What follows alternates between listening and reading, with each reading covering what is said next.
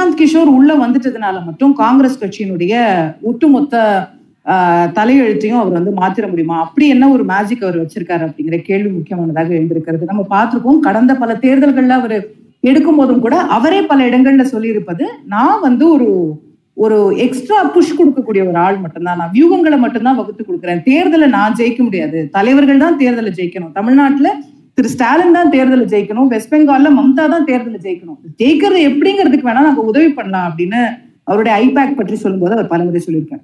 So அவர் ஒரு வியூகம் மட்டுமே வகுத்தாலும் கூட காங்கிரஸுக்கான அடிப்படைகள் அப்படியே இருக்கிறதா அப்படிங்கிற கேள்வி காங்கிரஸுடைய தலைமை யாருங்கிற கேள்வி இன்னும் அப்படியே இருக்கிறது. கட்டமைப்பு ரீதியான சவால்கள் அப்படின்னு நிறைய விஷயங்கள் இருக்கும்போது பிரசாந்த் கிஷோர் மட்டுமே சர்வ ரோக நிவாரணியா. ஒரு கடைசி அந்த போர்ல பிரம்மாஸ்திரம் போல கடைசி ஆயுதமாக தற்போது பிரசாந்த் கிஷோரை கையில் எடுத்திருக்கிறதா காங்கிரஸ்? இது பலன் அளிக்குமா? அப்படிங்கிறதா முக்கியமான கேள்வியாக எழுந்திருக்கிறது. கேட்போம். நம்மோடு இன்று நாடாளுமன்ற உறுப்பினர் திரு மாணிக்கம் தாகூர் அவர்கள் இணைந்திருக்கின்றார். அவரை இந்த ஸ்பேசஸுக்கு அன்போடு வரவேற்கின்றேன். இந்த மாதிரி ஒரு புதிமான முயற்சி நம்ம வந்து சமூக வலைதளத்துல பண்ணலாம். மக்களும் கூட கேள்வி கேட்பாங்கன்னு சொன்னோடனே உடனே ஒத்துக்கிட்டாரு நம்ம எம்பி அவர் தற்போது இணைந்திருக்கிறார். நீங்களும் பார்த்திருப்பீங்க. அவரை அன்போடு வரவேற்கின்றேன். அதே போல டாக்டர் சுமந்த் ராமன் அவர்களும் நம்மோடு இணைந்திருக்கின்றார். அவருக்கு உங்களுக்கு எல்லாம் அறிமுகம் தேவை கிடையாது அப்படின்னு நினைக்கிறேன். சோ டாக்டர் சுமந்த் அவர்களும் அவருடைய விமர்சன பார்வைகளை அவர் நமக்கு வைப்பாரு. டாக்டர் சுமந்த் நான் I am trying to invite you to speak sir உங்களுக்கு ரிக்வெஸ்ட் போக மாட்டேங்குது. நீங்க லிசனரா இருக்கீங்கன்னு எனக்கு தெரியுது. இல்ல நீங்க ரிக்வெஸ்ட் கொடுத்தாலும் I will accept it so then we can continue so நான் முதல்ல திரு மாணிக் தாகூர் அவர்கள் இணைந்திருப்பதனால நான் அவர்கிட்ட இருந்து தொடங்கலாம்னு நினைக்கிறேன். ஆஹ் திரு மாணிக் தாகூர் ஒரு நபரால் ஒரு நூத்தி இருபது ஆண்டு கால ஒரு பெரிய கட்சி தேசிய கட்சியினுடைய எதிர்காலத்தை ஒரு நபரால மாத்த முடியுமா? அவர் வந்து ஒரு சர்வரோக நிவாரணியா இருக்க முடியும்? வணக்கம். இந்த தந்தி தீவினுடைய இந்த முயற்சி புது ஒரு டெக்னாலஜி மூலமாக எல்லாரையும் பே- பேசுறதுக்கான ஒரு வாய்ப்பு கொடுத்த உங்களுக்கும் தந்தை டிவிக்கும் என்னுடைய நன்றி. அதாவது ஒரு நான் ஒரு நபரால் ஒன்றுமே செய்ய முடியாது. அதுவும் குறிப்பாக திரு பிரசாந்த் கிஷோர் போன்றவர்கள் ஒரு கன்சல்டன்ஸ் அவங்களை பொறுத்தவரை ஸ்ட்ராட்டஜி பண்ணி கொடுக்கலாமே ஒழிய ஆர்கனைசேஷன் லீடர்ஷிப் பட் அதோட அப்பொழுது இருக்கின்ற சூழ்நிலை அரசு அரசியல் சூழ்நிலை இதெல்லாம் சேர்ந்து தான் ஒரு ஒரு வியூக ஒரு ஒரு களத்தை நிர்ணயிக்கிறது. இந்த களம் என்பது வெறும் ஸ்ட்ராட்டஜிஸ் மட்டுமே நிர்ணயிக்க போகின்ற களமாக இருக்காது. இவரை பொறுத்தமட்டிலே திரு பிரசாந்த் கிஷோர் அவர்களை பொறுத்தமட்டிலே அஹ், தன்னுடைய தன்னுடைய தனக்கென்று ஒரு பிராண்டை உருவாக்கி இருக்கிறார். பல கட்சிகளோடு அது பாஜகவில் தொடங்கி பல ரீஜனல் கட்சிகளோடும் காங்கிரஸ் கட்சியோடும் தொடர்ந்து அவர் பயணித்துக் கொண்டிருக்கிறார். கன்சல்டண்டாக அவர் சொல்றபடி எய்டாக அப்படிம்பார். அரசியல் பொலிட்டிக்கல் எய்ட் அப்படிம்பார். அது அதே போல் அவர் அவருடைய பயணம் இருந்திருக்கிறது. அவர் இப்பொழுது காங்கிரஸ் பேர் இயக்கத்திற்கு காங்கிரஸ் கட்சியிலே இதெல்லாம் செய்ய வேண்டும். அந்த கட்சி இந்த க க- இதெல்லாம் மாற்றம் கொண்டு வர வேண்டும் என்று சில மாற்றங்களையும் ஸ்ட- ஒரு ஸ்ட்ராட்டஜி பேப்பராக கொடுத்திருக்கிறார். இதே போல பலரும் கொடுப்பது வழக்கம். காங்கிரஸ் கட்சியை பொறுத்தமட்டில். இதற்கு தலைமை ஒரு குழுவை அமைத்திருக்கிறது. அந்த குழு அதை பற்றி ஆராய்ந்து இது நம்முடைய கட்சியிலே பரி செய்ய முடியுமா? ஏற்றுக்கொள்வார்களா? நடக்கக்கூடியதா என்பதை பற்றி ஆராய்ந்து முடிவெடுக்க வேண்டும் அந்த குழு. மாண்புமிகு முன்னாள் நிதியமைச்சர் திரு ப. சிதம்பரம் அவர்களுடைய தலைமையிலே அந்த குழு நியமிக்கப்பட்டிருக்கிறது. அதனால் திரு பிரசாந்த் கிஷோர் மட்டுமே வழி நிவாரணி என்பதை காங்கிரஸ் கட்சி ஏற்றுக்கொள்ளவில்லை.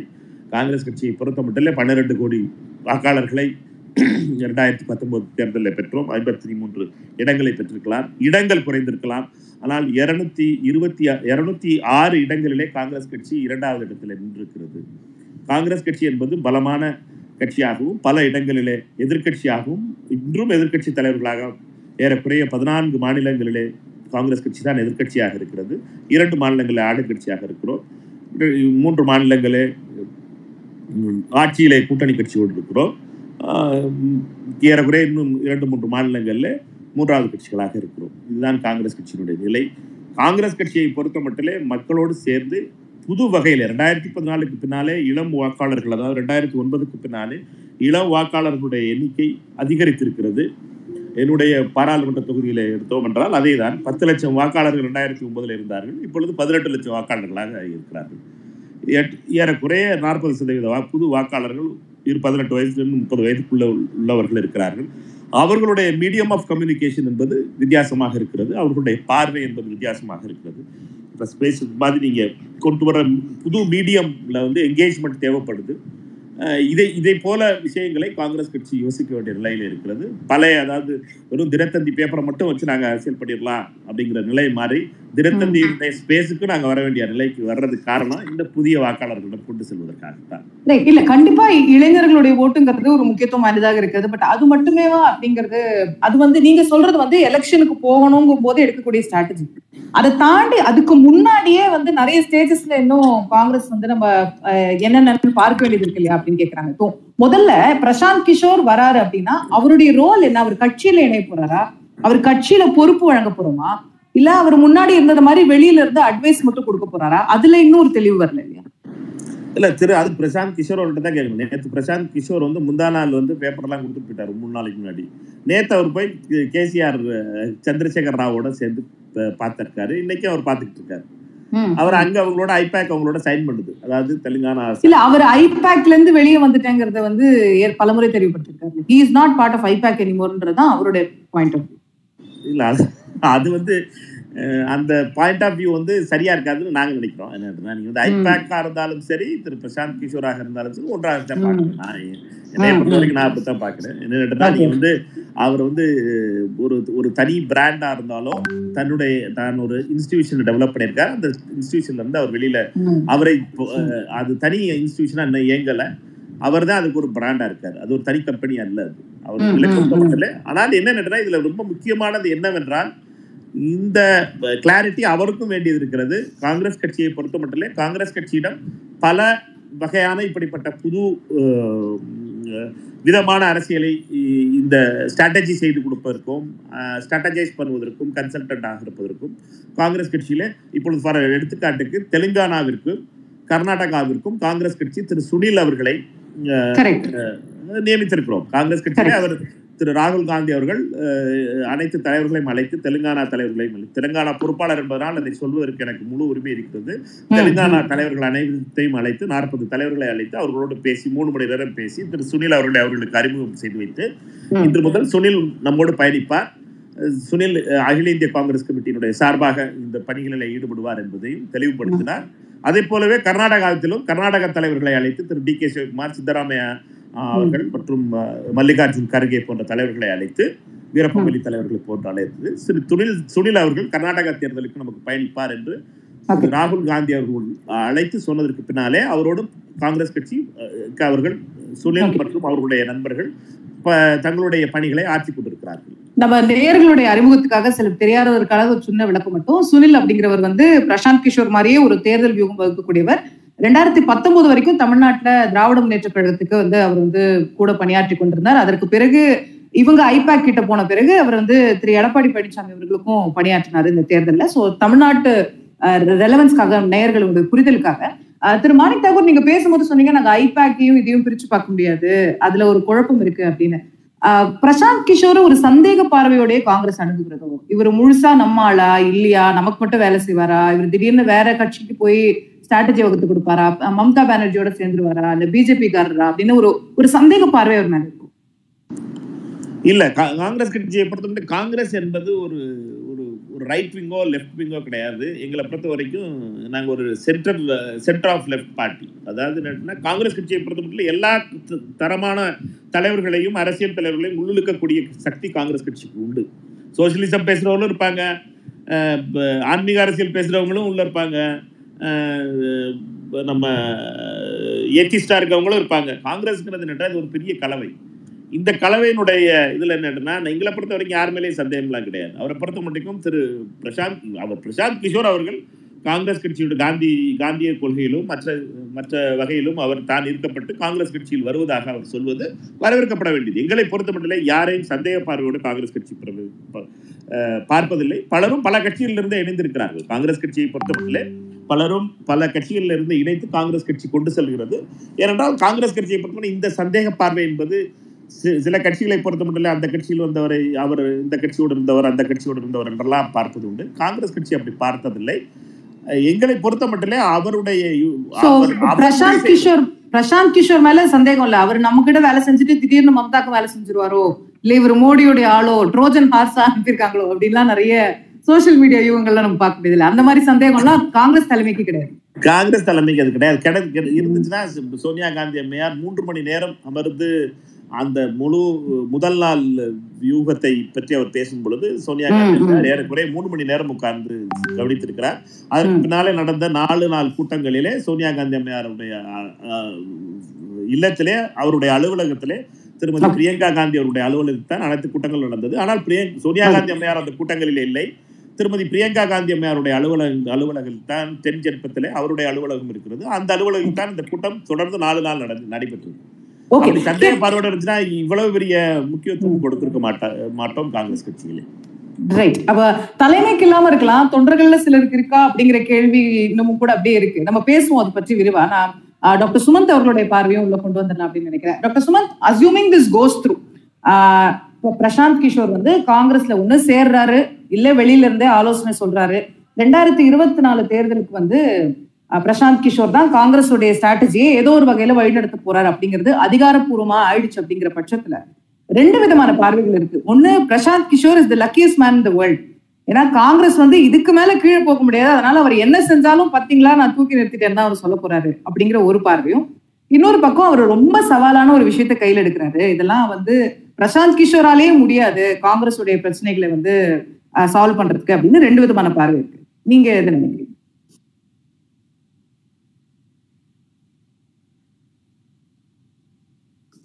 டாக்டர் சுமந்த் இருக்கீங்களா? மேபி ஒரு மியூட் மியூட்ல பேசுறீங்களா? நேயர்களுக்கு எல்லாம் வணக்கம். I audible now yes sir perfect okay okay so என்னை பொறுத்த வரைக்கும் இந்த பொலிட்டிக்கல் ஸ்ட்ராட்டஜிஸ்ட் அப்படிங்கிறது கொஞ்சம் ஓவர் ரேட்டட் அப்படிங்கிறது தான் என்னுடைய கருத்து. அதாவது ஒரு பொலிட்டிக்கல் ஸ்ட்ராட்டஜிஸ்ட்டை நீங்கள் ஹையர் பண்ணிட்டீங்கன்னா நீங்கள் ஆட்டோ நீங்கள் உங்கள் எலெக்ஷனில் ஒரு பெரிய அட்வான்டேஜ் உங்களுக்கு கிடைக்கும் அப்படிங்கிறத நான் முழுமையாக நிராகரிக்கக்கூடிய ஒரு கருத்து. சி பிரசாந்த் கிஷோர் இது வரைக்கும் எக்ஸப்ட் இன் டூ கேசஸ் பெரும்பாலான கேசஸ்ல அவரால் வந்து ஆன்டி இன்கம்பென்ட்டை ஆன்டி இன்கம்பன்சி அதாவது ஜெகன்மோகன் ரெட்டி ஆன்டி இன்கம்பன்சி சந்திரபாபு நாயுடுக்கு எதிராக மிகப்பெரிய வெற்றி. பஞ்சாப்ல காங்கிரஸ் அப்போ அகாலிதள் ஆட்சியில் இருந்தது காலகட்டத்தில் ஆன்டி இன்கம்பன்சி அதை அவங்கள ஜெயிக்க வைக்கிறாரு.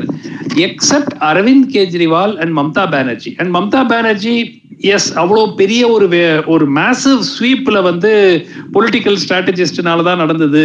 இல்லாட்டி மம்தா பானர்ஜி தோல்வி அடைஞ்சிருப்பாங்க அப்படின்னு இல்லை பட் டெஃபினட்டாக அவர் அந்த கம்யூனிகேஷன் ஸ்ட்ராட்டஜி எல்லாம் பிளான் பண்றாரு. காங்கிரஸினுடைய பிரச்சனை என்ன? ஸ்ட்ராட்டஜி இல்லை கம்யூனிகேஷன் இல்லை என்பது பிரதான பிரச்சனை அல்ல. பிரதான பிரச்சனை என்று தலைமை இல்லை. நீங்க திரு மாணிக்கம் தாகூரோல அதை ஒத்துக்க முடியாது. ஆனால் தேர் இஸ் நோ லீடர் இப்போ இந்த பக்கம் உங்களுக்கு அவரை பிடிக்குதோ பிடிக்கலையோ மோடியை முன்னிறுத்துறாங்க. மோடிக்கு ஓட்டு போடுங்கன்னு கேட்குறாங்க இங்கு மோடியுடன் ஒரு சமமாக ஒரு ஒரு பிளாட்ஃபார்ம்ல நிக்கிறதுக்கு இங்க தலைவர் இல்லை. நான் ராகுல் காந்திய ரொம்ப ரொம்ப எனக்கு in fact I I think is is a very very nice person but என்ன பிரச்சனை என்றால் அவர் முழு நேரமாக அரசியலில் இருப்பது இல்லை. Twenty four by seven by three sixty five இருக்க வேண்டிய ஒரு சூழல்ல அவர் ஒரு ஹோம் மினிஸ்ட்ரியில ஒரு அமித்ஷா அவர்கள் ஒரு ரிப்போர்ட் ஒன்று பார்லிமெண்ட்ல வச்சாரு. திரு மாணிக்கம் தாகூருக்கும் தெரியும். ரெண்டாயிரத்தி பதினைந்திலிருந்து இருநூத்தி நாற்பத்தி ஏழு முறை வெளிநாட்டு பயணம் சென்றிருக்கிறார் அப்படின்னு ஒரு செய்தி. அதை வந்து காங்கிரஸ் வந்து இப்ப கூட வெளிநாடு போயிருக்காரு அப்படிங்கிற வெளிநாடு போயிருக்காரு. சி நீங்க எனக்கு என்ன இந்த பெரிய ஒரு ஸ்ட்ராட்டஜி இதுக்கான பேச்சுக்கள் ஒரு பக்கம் நடந்துட்டு இருக்கும்போது அவர் ஒரு பக்கம் வெளிநாடு போயிட்டாருன்ற ஒரு செய்தியும் கூட ஆமா. அதாவது ஒரே ஒரு பாயிண்ட் எதற்காக போகிறார் என்று அரசாங்கத்துக்கு தெரியாதா? நூத்துக்கு நூறு தெரியும். ஏன்னா இன்டெலிஜென்ஸ் இருக்காங்க எல்லாருக்கும். ஆனால் அதை வந்து அவர்கள் பெரிதுபடுத்தாமல் இருக்கக்கூடிய காரணம் ராகுல் காந்தியே தொடரட்டும். ராகுல் காந்தி காங்கிரஸ் தலைமையில் தொடரும் வரை பாஜகவுக்கு ஒரு அட்வான்டேஜ் இருக்கிறது. இருநூறு எதிர் ரெண்டாயிரத்தி இருபத்தி நாலில் காங்கிரஸ் ரிவைவ் ஆகவில்லை என்றால் எதிர்க்கட்சிகளுக்கு ஆட்சியில் அமைப்பதற்கு வாய்ப்பே கிடையாது. இது மூன்றாவது அணி நான்காவது அணி அதெல்லாம் அஹ், பேச்சுக்கே இடமில்லை. இல்லை காங்கிரஸ் ரிவைவ் ஆனால் மட்டுமே பாஜகவுக்கு ஒரு ஒரு கடுமையான ஒரு போட்டியை கொடுக்க முடியும். மற்ற கட்சிகளால் ஒரு லோக்கல் ஏரியால சில ஏரியாஸ்ல கொடுக்க முடியுமே தவிர ஒரு நூத்தி இருபது நூத்தி ஐம்பது இடங்களுக்கு மேல் அவர்களால் ஒன்றும் செய்ய முடியாது. பிரசாந்த் கிஷோரை பொறுத்த வரைக்கும் ஒரு சிம்பிள் எக்ஸாம்பிள் இதே காங்கிரஸ் கட்சியோட ரெண்டாயிரத்தி பதினேழுல உத்தரப்பிரதேசத்துக்கு பிரசாந்த் கிஷோர் ஒர்க் பண்ணாரு. என்ன ஆச்சு? தேவர் ரவுட்டட் ரெண்டாவது இப்ப சமீபத்துல டிஎம்சியை கொண்டு போய் நான் கோவால டிரான்ஸ்பிளான்ட் பண்ணி அங்க ஒரு விங் வைக்கிறேன்னு பண்ணாரு. என்னாச்சு? டிபக்கல் ஸோ அது பிரசாந்த் கிஷோர் வந்து உட்காந்துருவாரு அவர் உட்காந்துட்டா அந்த கட்- அந்த அணி உடனே ஆட்டோமேட்டிக்கா வெற்றி பெறும் என்பது முழுமையான ஒரு தவறான ஒரு he has been wise in selecting his clients அது வேணா நான் ஒத்துக்கிறேன். He has been extremely wise Arvind Kejriwal as அந்த 90 டேஸ் ஒரு ஒரு நல்ல கேம்பெயின் வகுத்தாரு. ஒரு சின்ன city state of Delhi so he was successful but other than that Prashant கிஷோரால தான் வெற்றி பெற்றார்கள் என்று நான் வந்து ஆன்டி இன்கம்பன்சி எங்கெல்லாம் இப்போ திரு திமுக வெற்றி பெற்றது பிரசாந்த் கிஷோரால் மட்டும்தான் என்று நான் நினைக்கவில்லை. ஆன்டி இன்கம்பன்சி பத்தாண்டு காலம் அதிமுக அரசுக்கு எதிராக இருந்தது. Okay point taken so, so my today KT Rama Rao Manickam Tagore சாருக்கு தெரியும் கேடி Ramarao has given a public statement. Prashanth Kishor காங்கிரஸை சேர்ந்தா கூட ஐபாக் எங்களுக்கு தான் ஒர்க் பண்ணும் and Congress and TRS are diametrically fighting each other along with BJP in Telangana இப்போ ரேவந்த் ரெட்டி கிட்ட போய் நீங்க என்ன மாணிக்கம் டாகூர் என்ன சொல்லுவாரு? நம்ம கட்சியில பிரசாந்த் கிஷோர் இருக்காரு ஆனா டிஆர்எஸ்க்கு அவர் ஒர்க் பண்ணுவாருன்னா அந்த சந்தேகத்தை தான் அவரும் எழுப்புறாரு. அது அத வந்து பிரசாந்த் கிஷோர் கிளாரிஃபை பண்ணணுங்கிறது தான் காங்கிரஸ் உடைய நிலைப்பாடாகவும் அவர் சொல்றாரு. மாணிக் தாகூர் சொன்னதும் அதான். நீங்க நீங்க வந்தீங்கன்னா எங்களுக்கு ஐபேக்கும் கூட வரணும். நீங்க நான் தனி ஐபேக் தனின்ற கதை பண்ணக்கூடாதுன்றதான் that's what I think he also said இல்ல இல்ல. அதுக்கு முன்னாடியே ரெண்டாயிரத்தி இருபத்தி மூணு நாலுக்கு முன்னாடியே ரெண்டாயிரத்தி இருபத்தி மூணு எலெக்ஷன் இருக்கு. கர்நாடகால அதுக்கு ஆல்ரெடி டை அப் பண்ணியாச்சு. இல்ல அதுக்குதான் நான் நான் என்ன சொல்றேன்னா. நீங்க வந்து நான் ஒரு கட்சியில் இருப்பேன் ஆனால் நான் அமைத்திருக்கிற நிறுவனம் அந்த கட்சிக்கு நேர் எதிரான கட்சிகளுக்கு பணிபுரியும்ங்கிறது வந்து it's it is a clear cut conflict of interest இதையும் காங்கிரஸ் கட்சி ஏத்துக்கிறதுக்கான வாய்ப்பே கிடையாது. ரெண்டாவது விஷயம் I just want to point out one point. உங்களுக்கு எட்டு மாதங்களுக்கு முன்பு பிரசாந்த் கிஷோர் காங்கிரஸ்ல சேருவாரு. ஜெனரல் செக்ரட்டரி ஆக போறாரு. இந்த செய்திகள் எல்லாம் வந்தது. அதுக்கப்புறம் வந்து ஒரு மிஸ் அண்டர்ஸ்டாண்டிங் இருந்தது.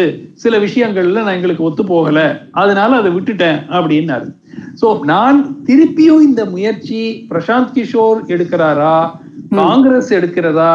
ஆனால் காங்கிரசுக்கு பிரச்சனை வந்து ஒரு பெரிய இப்போ மீடியா வந்து முழுமையா பாஜகவின் கையில் இருக்கிறது. எப்படி தமிழ்நாட்டுல பெரும்பாலான மீடியாக்கள் திமுக கையில் இருக்கிறதோ அதே போன்று டெல்லியில பெரும்பாலான மீடியாக்கள் பாஜக கையில் இருக்கிறது. இந்த நேரட்டிவை மாற்றாமல் காங்கிரஸால பிரசாந்த் கிஷோர் இருந்தாலும் இல்லைன்னாலும் ஒண்ணும் பண்ண முடியாது.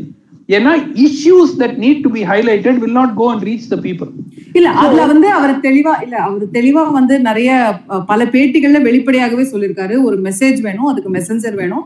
அதுக்கு பின்னாடி உள்ள மெக்கானிக்ஸ் வேணும் அந்த விஷயங்கள் வேணும் அப்படிங்கிறது. சோ மெசேஜ் என்ன மெசேஜ் என்ன அதாவது ஒரு செய்தி வேணும் அந்த செய்தியை கொண்டு சேர்க்கக்கூடிய ஒரு முகம் வேணும் அந்த முகம் இல்ல ஒரு ஒரு தலைவர் வேணும் அந்த தலைவருக்காக வேலை செய்யக்கூடிய ஒரு படை வேணும். இந்த மூணு தான் அவர் வந்து முக்கியமானதா சொல்றாரு. காங்கிரசிடம் காங்கிரசிடம் படை இருக்கிறது. காங்கிரசிடம் படை இருக்கிறது. நான் முழுமையா ஏத்துக்கிறேன். காங்கிரசிடம் செய்தியும் ஓரளவுக்கு இருப்பதாகத்தான் நான் பார்க்கிறேன். அந்த செய்தியை வந்து இன்னும் பிரசாந்த் கிஷோர் ரிஃபைன் பண்ணி கொண்டு போய் மக்கள்கிட்ட சேர்க்கலாமே அப்படிங்கிறது உண்மை. ஆனால் காங்கிரசிடம் தலைவர் இல்லையே. எவ்வளவு வருஷம் நீங்க ஒரு இன்டர்ம் தலைவரோட நீங்க எவ்வளவு வருஷம் ஓட்ட முடியும்? ஓகே கேட்கலாம் கேட்கலாம். திரு திரு மாணிக் தாகூர் பிரசாந்த் கிஷோர் வேலை செய்ய போறாரு. பிரசாந்த் கிஷோர் வியூகம் வகுக்க போறாரு.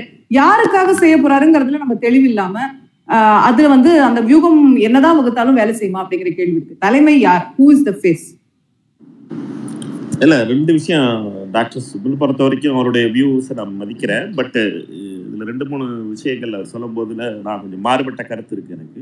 உண்மையும் கூடாது. என்னட்டுன்னா திரு ராகுல் காந்தி அவர்களை பொறுத்த மட்டும் தமிழ்நாட்டிலும் பஞ்சாபிலும் தான் முதலமைச்சர்கள் அந்தந்த மாநிலத்தினுடைய தலைவர்கள் அவர் பிரதமர் என்று அறிவித்து வாக்கு கேட்டார்கள். கேரளாவிலும் உமன் சாண்டி அவர்கள் ராகுல் காந்தி அவர்கள் பிரதமராக போகிறார். அவருக்கு வாக்களியுங்கள் என்று. மற்ற இடங்களிலே காங்கிரஸ் கட்சியினுடைய காரிய கமிட்டி முடிவு செய்தது என்னவென்றால் திரு ராகுல் நாம் தலைவர் பிரதமர் வேட்பாளரை அறிவிக்க தேவையில்லை. நாம் தேர்தல் முடிந்ததற்கு பின்னாலே அறிவித்துக் கொள்ளலாம் என்று ரெண்டாயிரத்தி பத்தொன்பதிலே முடிவு செய்தது. உங்கள் அனைவருக்கும் நினைவிருக்கும் என்று நினைக்கிறேன். டாக்டர் சுமன் அவர்களுக்கும் அது தெரியும். ஏனென்றால் ராகுல் காந்தி அவர்கள் தலைவரானது. காங்கிரஸ் கட்சியினுடைய தலைவரான பொறுப்பை அவர் ஏற்றுக்கொண்டது டிசம்பர் மாதம் ரெண்டாயிரத்தி பதினெட்டாம் பதினெட்டு அஞ்சாம் தேதி. எனக்கு ஞாபகம் இருந்துச்சுன்னா தேதி எனக்கு ஞாபகம் இருந்துச்சுன்னா டிசம்பர் அஞ்சாம் தேதி. திரு ராகுல் காந்தி அவர்கள் அந்த பதவியில் இருந்து விலகி கொண்டது ஜூன் இருபத்தி ஆறாம் தேதி ரெண்டாயிரத்தி பத்தொன்பது அதாவது ராகுல் காந்தி அவர்கள் தலைவராக தேர்ந்தெடுக்கப்பட்டதிலிருந்து ஆறாவது மாதத்தில் ரிசைன் பண்ணிட்டார்.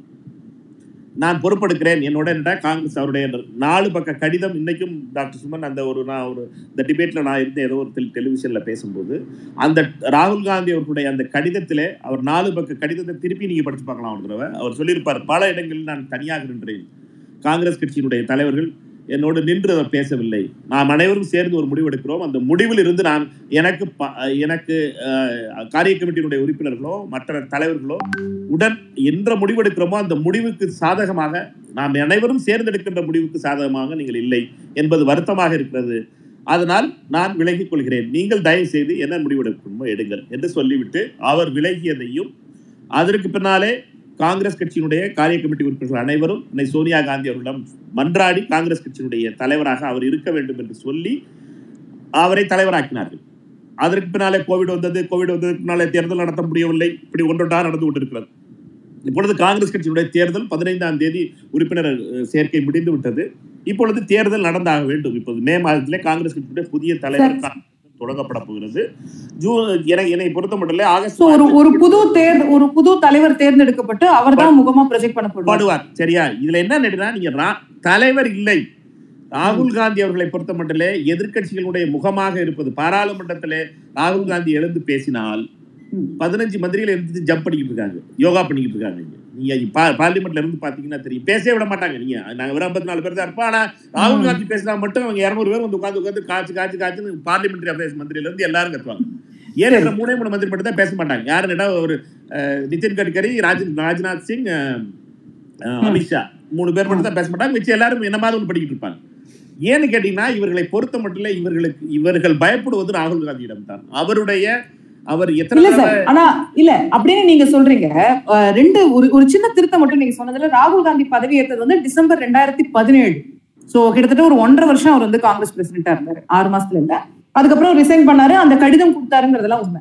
இப்போ ரெண்டு கேள்வி எழுகிறது. ஒண்ணு காங்கிரஸ் கட்சிக்குள்ள அநேகமாக இப்ப நீங்க மீண்டும் வந்து ஒரு உட்கட்சி தேர்தல் நடக்க போகுது அப்படின்னு சொல்றீங்க. அநேகமாக அப்படி ஒரு தேர்தல் நடந்தாலும் கூட ராகுல் காந்தியோ சோனியா காந்தியோ பிரியங்கா காந்தியோ தேர்ந்தெடுக்கப்படுவதற்கான வாய்ப்புகள் தான் அதிகம் தெரிகிறது. அப்போ அவர்கள் வந்து யாராவது ஒருத்தர் காங்கிரஸ்ல எளிமையா தலைவராயிட முடியும். ஆனா நாட்டுக்கு அவங்க தலைவராக முடியாம போகுது. காங்கிரஸ் அக்செப்ட்ஸ் தி காந்திஸ் ஆனா தேசம் அவர்களை ஏற்கிறதா அப்படிங்கிற ஒரு கேள்வி வந்து மீண்டும் மீண்டும் எழுந்து கொண்டிருக்கிறது. அதுக்கு நம்ம விடை காணணும் இல்லை நீங்கள் அந்த திருத்தத்துக்கு நன்றி. அது நான் அந்த ஆறு மாத கணக்குங்கிற தப்பாக சொல்லிட்டேன். ஒன்றரை வருஷ கணக்கு அது. கரெக்டாக ஒன்றரை வருஷத்தில் ராகுல் காந்தி இதுனார் அதுக்கு ஒன்றரை வருஷத்துக்குள்ள நடந்த தேர்தலில் அஞ்சு தேர்தல்களில் மூணு தேர்தல்களில் காங்கிரஸ் கட்சி வெற்றி பெற்றது. அது ஒரு விஷயம். ரெண்டாவது விஷயம் என்னென்னு கேட்டீங்கன்னா நீங்கள் வந்து நீங்கள் சொல்கிற சொல்ற காந்திஸ் அக்செப்ட் பண்ணுறாங்க காங்கிரஸ் அக்செப்ட் பண்ணது மக்கள் அக்செப்ட் பண்ணலைங்கிறதுல வேறு பண்ணுறேன் ஏன்னாட்டா காங்கிரஸ் கட்சியை பொறுத்த மட்டும் காங்கிரஸ் கட்சியினுடைய ஆணி வேராகவும் அடி ஒரு மிகப்பெரிய பக்கபலமாக இருப்பது காந்தி காந்தி குடும்பத்தை? அவர்கள் இல்லாத ஒரு காங்கிரஸ் என்பது ஜனதா தளத்தை போல சுக்குநூறாய் விடும் ஒரு வருடத்தில். அது அனைவருக்கும் தெரிந்தது. இதைத்தான் ஆர்எஸ்எஸ் பல வருடங்களா பண்ணணும்னு நினைக்கிறது. காந்தியையும் காந்தி குடும்பத்தையும் காங்கிரஸையும் பிரித்து விட்டால் அந்த காங்கிரஸ் கட்சியை அழிப்பது என்பது மிக எளிதானது. எப்படி ஜனதா ஜனதாதளை அழித்தார்களோ அதை போல அழித்து விடலாம். ஆனால் காங்கிரஸ் கட்சியை பொறுத்த மட்டும் இதை புரிந்து கொண்டவர்கள் அனைவரும் தெளிவாக இருக்கிறோம். காங்கிரஸ் கட்சியினுடைய தலைவர்கள் இல்ல சார் எனக்கு அது புரியுது. காங்கிரஸுக்கான ஆணிவேராகவும் அடிநாதமாகவும் சோனியா காந்தி அவர்களும் அவர்களுடைய குடும்பமும் இருக்கிறது. காங்கிரஸ் கட்சி அவர்களை முழுமையா ஏற்கிறதுல எந்த மாற்று கருத்துமே இல்லை. ஆனா மக்கள் ஏற்க மாட்டேன்றாங்களே. தொடர்ந்து மீண்டும் மீண்டும் வந்து எத்தனையோ தேர்தல்கள்ல வந்து அவர்கள் தலைமை ஏற்று வந்து மக்கள் நிராகரிக்கிறாங்க. அப்போ ஒரு கட்சி சுய பரிசோதனை செய்து கொள்ள வேண்டும்ல நாங்க திரும்ப திரும்ப அதையே சொல்லிட்டு இருக்கோம்னா சரியா இருக்குமா? நல்ல கேள்வி நல்ல கேள்வி. ஆனா நான் சொன்ன பதிலோட நீங்க கவனிக்க மாட்டீங்க. ரெண்டு தடவை தான் ரெண்டு ரெண்டு மூணு மாநிலத்துல தான் காங்கிரஸ் கட்சி ராகுல் காந்தி அவர்களை பிரதமராக்குவோம் என்று வாக்கு கேட்டோம். மிச்சம் எந்த மாநிலத்திலையும் வாக்கு கேட்கல. இங்க இங்க வந்து தமிழகத்தினுடைய இன்றைய முதலமைச்சர் அன்றைய எதிர்க்கட்சியினுடைய தலைவர் திரு ஸ்டாலின் அவர்கள் ராகுல் காந்தி தான் தமிழக இந்தியாவினுடைய பிரதமர் வேட்பாளர். திராவிட. முன்னேற்ற கழகம் முற்போக்கு கூட்டணியுடைய வேட்பாளரை கேட்டார். இதே மாதிரி உமன் சாண்டி கேரளத்துல கேட்டார். அமரிந்தர் சிங் குஜராத்ல பஞ்சாப்ல கேட்டார். மிச்சம் எந்த மாநிலத்திலையும் கேட்கல. காங்கிரஸ்காரங்களே கேட்கல. நான் சொல்றேன்ல. அப்படி சொன்னா அப்படி சொன்னா ஓட்டு விழுந்துருன்றீங்க அப்போ. சொல்லணும்லமா நான் அதை தானே சொல்றேன். காங்கிரஸ் கட்சியில் அதுல அதுலதான் நான் உங்கள்கிட்ட சொல்றதே என்னன்னா காங்கிரஸ் கட்சியினுடைய காரிய கமிட்டி உறுப்பினர்களே அதை வந்து என்னன்னா நம்ம போஸ்ட் போல் பார்த்துக்கலாம். கூட்டணி கட்சி தலைவர்கள் வருத்தப்பட்டுருவாங்க. சரத்பவார் வருத்தப்பட்டுருவாரு மாயாவதி வருத்தப்பட்டுருவாங்க அவங்க மம்தா மேடம் வருத்த- வருத்தப்பட்டுருவாங்க முலாயம் சார் வருத்தப்பட்டுருவாரு. வருத்தப்படுற வாலிபர் சங்கமாவே ஆக்கிட்டோம் நம்ம அதுல பிரச்சனை என்னன்னா முதல்ல நீங்க தெளிவா இருக்கணும். காங்கிரஸ் கட்சியை சார்ந்தவர்கள் தெளிவா இருக்கணும். யார் இதனோட பிரதமர்? நான் வாங்கி கேட்டேன் ரெண்டாயிரத்தி பத்தொன்பதுல ஏன் நான் ஒரு நீங்க இப்ப ரெண்டு ரெண்டு இடத்துல ஓட்டு போடணும். இடைத்தேர்தல் சாத்தூர்லயும் நடந்துச்சு இதுலயும் நடந்துச்சு திருப்பரங்குன்றத்துலயும் நடந்துச்சு. இங்க சட்டமன்றத்துல வாக்கு போட்டீங்கன்னா தளபதி மு க ஸ்டாலின் முதலமைச்சர் ஆவார். நாடாளுமன்றத்துல எனக்கு வாக்களித்தார் ராகுல் காந்தி பிரதமர் ஆவார். ராகுல் காந்தி பிரதமரானா என்னென்ன பண்ணுவார்? சட்டமன்றத்துல வந்தா என்ன பண்ணுவோம்? இதான் கேட்டோம். மக்களுக்கு தேவை ரெஸ்பான்சிபிள் பர்சன் யாரு? காங்கிரஸ் இது வந்து இன்னர் காங்கிரஸ்குள்ள உள்ள பிரச்சனை. இதுக்கு ஏதை உங்களுக்கு பேசிக்கிட்டு இருக்கேன்னு கேட்டீங்கன்னா இது வந்து வரலாறு. இந்த தவறை தொடர்ந்து ரெண்டாயிரத்தி பதினாலே ராகுல் காந்தியை தலை பிரதமரா நாங்க எந்த காங்கிரஸ் கட்சி ஒர்க்கிங் கமிட்டி முடிவு பண்ணல. அதனால நீங்க சொல்றீங்கல்ல காங்கிரஸுடைய பிரதமர் வேட்பாளர் யாருங்கிறத காங்கிரஸ் கட்சி முடிவு பண்ணாது தவறு என்று நான் சொல்றேன். இந்த முறை அறிவிக்கும். அறிவிக்கணும். என்னைய மாதிரி அதைத்தான் சொல்லிட்டு இருக்கேன். இதுதான் பேசுறேன். இதுக்காக ஓப்பன் ஸ்பேஸ்ல பேசிட்டு இருக்கேன். காங்கிரஸ் கட்சி பிரதமர் வேட்பாளரை அறிவிக்க வேண்டும். யாரா இருந்தாலும் சரி. எல்லாரும் ஒத்துக்கிறீங்க யாராவது ஒரு தலைவரை. அது ராகுல் காந்தியா இருக்கணும்னு அவசியம் இல்லை. எனிபடி என்னை பொறுத்தவரைக்கும் ராகுல் காந்தியா இருக்குன்னு நினைப்பேன். மற்றவர்கள் ஜனநாயக இயக்கம் இதுல ஜனநாயக இயக்கத்துல எல்லாத்தையும் சேர்த்து தேர்தல் நடத்தி அமைப்பு உருவாக்க போறோம்ல. அது மாதிரி அதுல தேர்தல் நடத்துவோம். கட்சிக்காரங்கிட்ட கேட்போம். ஓகே கேட்கலாம் நம்ம டாக்டர் சுமந்த் அவர்கள்ட்ட அடுத்து கொண்டு போக நினைக்கிறது. ஏழரை மணி ஆயிடுச்சு. நிறைய பேருக்கு பேசணுங்கிற விருப்பம் இருக்கும். உங்களுக்கு கேள்வி கேட்கணுங்கிற விருப்பம் இருக்கும். கேட்டுக்கொண்டிருப்பவர்களுக்கு எனக்கு நல்லா தெரியும். நமக்கு ஏழரைக்கு மேல நம்ம ஸ்பேசஸ்ல மக்கள் கேள்வி கேட்பதற்கான வாய்ப்பு தொடர்ந்து இருக்கு. அது எல்லாருக்குமே உங்க எல்லாருக்குமே தெரிஞ்ச விஷயம் தான் இன்னும் கொஞ்ச நேரத்துல I will take your questions நீங்க உங்களுக்கு ரிக்வெஸ்ட் எல்லாம் கொடுக்க ஆரம்பிங்க. நான் உங்களுடைய கேள்விகளையும் எடுத்துக்கிறேன். அதுக்கு முன்னாடி நான் டாக்டர் அதுக்கு இடையில உடனே எனக்கு கேள்வி தோணிடுச்சு. நான் உடனே கேட்டுருவேன் அப்படின்னு நினைக்கக்கூடிய ஆட்கள் ஹேஷ்டாக் தந்தி ஸ்பேசஸ் அப்படிங்கறத பயன்படுத்தி நீங்க ட்வீட் பண்ணலாம். அதை நான் பார்த்து கண்டிப்பாக கேள்வி கேட்பேன். ஆஹ், டாக்டர் சுமந்த் இதுல வந்து ஆஹ், அவர் வந்து ஒரு ஃபேஸ் அறிவிக்கணும் அப்படின்னு சொல்றாரு. யார் அந்த ஃபேஸ் அப்படிங்கறத பொறுத்து இருந்து பார்க்கணும். பட் அதை தாண்டி ஒரு ஒரு ஸ்ட்ராட்டஜிஸ்ட் வந்து சொல்லக்கூடிய விஷயங்களை காங்கிரஸ் கட்சிக்கு இப்ப ராகுல் காந்திக்கு இருந்த பெரிய பிரச்சனையே இப்ப மாணிக் தாகூர் அவர்கள் சொன்னது போல நான் தனியா நின்னேன் எனக்கு யாரும் சப்போர்ட் பண்ணல அப்படின்னு. ராகுல் காந்திக்கே யாரும் பண்ணல அப்படிங்கிற ஒரு நிலைமை அவருக்கு ஏற்பட்டுச்சுன்னா பிரசாந்த் கிஷோர் சொன்னதை காங்கிரஸ்ல இருக்கும் எல்லா படிநிலைகள் இருப்பவர்களும் கேட்பாருங்களா காங்கிரஸ்ல இருக்கக்கூடிய மாநிலத்தில் இருக்கக்கூடிய தலைவர்கள் கேட்பாருங்களா இது அவ்வளவு ஈஸியா அப்படிங்கிற கேள்வி. இல்ல நிச்சயமா வந்து அது ஈஸியாக இருப்பதற்கான வாய்ப்பு அஹ், வாய்ப்பு எனக்கு தெரியல. ஏன்னா ஃபர்ஸ்ட் ஆஃப் ஆல் ஒரு கம்யூனிகேஷன் ஸ்ட்ராட்டஜி ராகுல் காந்தியை வந்து பிரதமர் வேட்பாளராக அறிவிக்க வேண்டும் என்று திரு மாணிக்கம் டாகூர் சொல்றாரு. ஆனால் காங்கிரஸ் அதை விரும்பலாம். மற்ற கட்சிகள் இப்போ நமக்கு எல்லோருக்குமே தெரிந்த ஒன்று என்ன? ஒரு மகா கூட்டணி ஒரு மகா கட்பந்தன் மாதிரி ஒரு மிகப்பெரிய கூட்டணி அமைத்தால்தான் பாஜகவை வீழ்த்த முடியும். அதில் காங்கிரஸ் த லார்ஜஸ்ட் பிளேயர் அந்த கூட்டணியில இருக்க வேண்டும். சோ ஆனால் நீங்க இப்போ போய் மம்தா பானர்ஜி கிட்ட ராகுல் காந்தி தான் பிரதமர் வேட்பாளராக இருப்பாருன்னா அத்தோடய அந்த கூ- கூட்டணி பத்தி பேச்சுவார்த்தையை அங்க முடிஞ்சிரு சோ இது வந்து it's it's a very difficult thing for opposition parties to project ராகுல் காந்தி எஸ்பெஷலி பிகாஸ் நம்ம வந்து அதை ஒத்துக்கிறோமோ இல்லையோ? இல்ல இதுல ரெண்டு விஷயம் இதுல ரெண்டு விஷயம் இருக்குல்ல சார். நம்ம இப்ப கடந்த வாரத்துல பேசிட்டு இருந்ததுதான் இது எல்லாமே அதாவது பிரதமர் வேட்பாளர் யார் காங்கிரஸ் பிரசிடென்ட் யார் அப்படிங்கிறது ஒரு கேள்வி. யூபிஏ சேர்பர்சன் யார் அப்படிங்கிறது இன்னொரு நபரா இருக்க முடியும். இப்ப சோனியா காந்தி வந்து யூபிஏ சேர்பர்சனா இருந்து வழிநடத்த முடியும் அப்படிங்கிற ஆமா. இந்த அனாலிசிஸ் இப்போ இப்போ பிரசாந்த் கிஷோர் சஜஸ்ட் பண்ணதுல அண்ட் திரு மாணிக்கம் தாகூருக்கும் தெரியும் அது ஒரு ஆப்ஷன் என்னவென்றால் திருமதி சோனியா காந்தி வந்து யூபிஏ சேர்பர்சனாக இரு- இருந்தும் ஒரு நான் காந்திய காங்கிரஸ் கட்சி தலைவராக கொண்டு வருவதும் ஒரு ஆப்ஷன் இது வந்து இதுதான் JP. Nadda JP Nadda formula வந்து மோடி அமித்ஷான்ற ரெண்டு பவர்ஃபுல் பீப்புள் இருந்தாலும் பிரசிடென்ட் பார்ட்டி பிரசிடென்ட்ங்கிறத அவங்க நட்டான்ற ஒருத்தர் கொடுத்திருக்காங்க. அப்படி அந்த மாதிரி ஒரு அந்த. மாதிரி அந்த மாதிரி ஒரு that is one of the options as suggested அவர் இன்னொரு என்ன சொல்லியிருக்காரு? முன்னூத்தி ஐம்பத்தெட்டு இடங்களை வந்து அவர் ஐடென்டிஃபை பண்ணி இங்கதான் காங்கிரஸ் ஃபோக்கஸ் பண்ணணும் அப்படின்னு சொல்லியிருக்காரு. என்ன ஒரு மிகப்பெரிய சிக்கல் என்றால் காங்கிரஸினுடைய ட்ரெடிஷனல் ஓட் பேங்க் தலித் மக்கள் அதுக்கப்புறம் வந்து சோ கால்டு அப்பர் காஸ்ட் மக்கள் அதுக்கப்புறம் மைனாரிட்டிஸ் ஒவ்வொருத்தரா அவங்க இழந்துட்டு வராங்க. ஒரு சிம்பிள் எக்ஸாம்பிள் சொல்றேன். சென்ற வாரம் ஜஹாங்கீர்பூரியில ஒரு பெரிய டெமாலிஷன் டிரைவ் நடந்தது புல்டோசர் டிரைவ் எல்லாருக்குமே தெரியும். அது வந்து எந்த எப்படி நீங்க பாத்தீங்கன்னாலும் அதுல எந்த விதமான ஒரு நியாயமும் இல்லை. காங்கிரஸ் கட்சி கிரவுண்ட்லயே இல்ல. பிருந்தாக்காரத்து நிக்கிறாங்க. அதுக்கு பிறகு அதுக்கப்புறம் அஜய் மாக்கன் சொன்னாரு கோர்ட்ல கேஸ் போடுறோம்னாரு இதெல்லாம் வேற. ஆனால் விஷுவல்ஸ்ல யார் இருக்காங்க? ஒரே ஒரு சிபிஎம் லீடர்ஸ் மட்டும்தான் இருக்கிறாங்க. கிரவுண்ட்ல காங்கிரஸ் அங்க க- கண்ணிலே படல ஒரு ஒரு உமர் காலிதுக்கோ ஒரு ஷார்ஜில் உஸ்மானுக்கோ ஒரு ஒரு குரல் கொடுப்பதற்கு கூட காங்கிரஸ் வந்து ஹெசிடேட் பண்றாங்க. இவ்வளவு நாள் வந்து ஒரு ஒரு ஜெ- அடைக்கப்பட்ட ஒரு சுதா பரத்வாஜ் இப்பதான் வெளியே வந்திருக்காங்க. சில மாதங்களுக்கு முன்பு அவர்களுக்கு கூட குரல் கொடுப்ப காங்கிரஸ் வந்து ஒரு ஒரு ஏன்னா அவங்களுக்கு என்ன ஃபீலிங்னா உடனே பிஜேபி ஆரம்பிச்சிருவாங்க. இவங்க வந்து முஸ்லீம்ஸ் சப்போர்ட் பண்ற பார்ட்டி அந்த அந்த அந்த அளவிற்கு காங்கிரஸுக்கு இது ஒரு ஐயப்பாடு வந்து விட்டது. ஸோ என்ன ஆயிடுச்சுன்னா உங்களுக்கு கோர் இந்துத்துவாவை நம்புறவன் எப்படிமோ பிஜேபி பிஜேபிக்கு ஓட்டு போட்டுறான். அந்த காங்கிரசினுடைய அந்த கோர் பேஸாக இருந்த சிறுபான்மையினரோ இல்ல தலித் மக்களின் உடைய அந்த குரூப்போ அவர்கள் வந்து இருக்கிற ஓட்டையும் இழந்து விட்டு you are following between two stools so Prashant கிஷோருக்கு நிறைய பணிகள் இருக்கு. இந்த ஸ்ட்ராட்டஜி ஒர்க் அவர் எடுத்துக்கிட்டாருன்னா. பட் காங்கிரஸுக்கு மிகப்பெரிய பிரச்சனை. அதை வந்து you cannot expect a sitting member of parliament of the party to accept it so I understand mister Manickam Tagore's issues with that but you have to understand part time ஆக ஏங்க நீங்க பிஜேபியை எவ்வளவோ நம்ம குறை சொல்லலாங்க. ஆனா twenty four by seven by three sixty five கடுமையாக அவங்க ஃபீல்டில் இருக்கிறாங்க.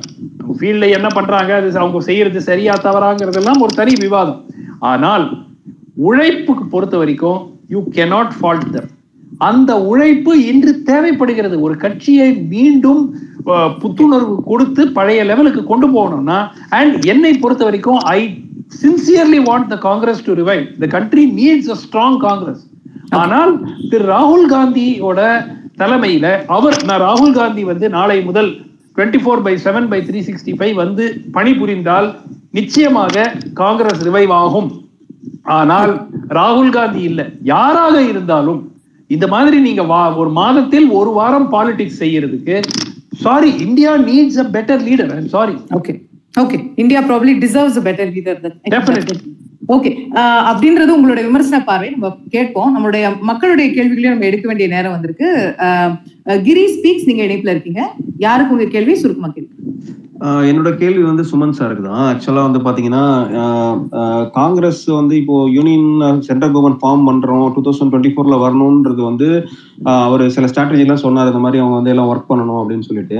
என்னோட பாயிண்ட் கொஸ்டின் என்னன்னா டூ தௌசண்ட் ஃபோர்ல அவங்க எவ்வளவு ஸ்டேட்ஸ் ரூல் பண்ணாங்க? டூ தௌசண்ட் ஃபோர் டுவெண்ட்டி ஒன்ல எவ்வளவு ஸ்டேட்ஸ் ரூல் பண்றாங்க கரெக்டா பாத்தீங்கன்னா அவங்க வந்து சென்ட்ரல்ல திடீர்னு வந்து எந்த ஒரு மேஜிக் பேண்டும் கொண்டு வர முடியாதுங்கிறது என்னோட point every state election they're losing continuously unless or until ஒரு ஒரு ஸ்டேட்லயும் அவங்க வந்து ரொம்ப ஹார்ட் ஒர்க் பண்ணி அந்த ஸ்டேட் ரிவீல் பண்ணாதான் நம்ம யூனியன்ல அவங்க வந்து பெருசா வர முடியும். அதாவது யூனியன்ங்கிறது கலெக்ஷன் ஆஃப் ஸ்டேட்ஸ் சரிங்களா? ஸோ கலெக்ஷன் ஆஃப் ஸ்டேட்ஸ்ல எல்லாமே உங்க பாயிண்ட் புரியுது. உங்க கருத்து புரியுது. கேள்வி ஓகே இல்ல I think yeah I think he is he is absolutely right என்னன்னா பழைய காங்கிரஸ்ல பாத்தீங்கன்னா எப்பவுமே ஒரு மூணு ஸ்டேட் நாலு ஸ்டேட் அஞ்சு ஸ்டேட்ல பவர்ஃபுல் ரீஜனல் லீடர்ஸ் இருப்பாங்க. அவங்க ரொம்ப பவர்ஃபுல் ஆனா அவங்க அவங்களுக்கு தலைமைக்கு அவங்கள பிடிக்காது. அதுக்கப்புறம் அவங்கள அண்டர் கட் பண்ணுவாங்க. அது காங்கிரஸ் தொடர்ந்து நடந்து கொண்டிருந்த ஒன்று. ஆனால் இன்றைய சூழல்ல பவர்ஃபுல் ஸ்டேட் லீடர்ஸ் இப்போ நீங்க காங்கிரஸ் கட்சியை எடுத்துக்கிட்டு தங்களுடைய சொந்த சீட்டை ஜெயிக்கக்கூடிய leaders without any support from any other party எடுத்தீங்கன்னா ஒரு கையில இருக்கிற விரல்ல எண்ணலாம். That is the tragedy of the party இப்போ காங்கிரஸ் கட்சியினுடைய தலைமை இப்ப நீங்க நீங்க டேக் த ஸ்டேட் லீடர்ஷிப் ஒரு சிஎம் கேண்டிடேட்னு எடுங்க. ஒரு அஞ்சு ஆறு ஸ்டேட்ல சிஎம் கேண்டிடேட் அவர் சொந்த சீட்டை அவர் ஈஸியா ஜெயிச்சிருவாரு. அப்படின்னு சொல்றதுக்கே நமக்கு ஆள் இல்லை.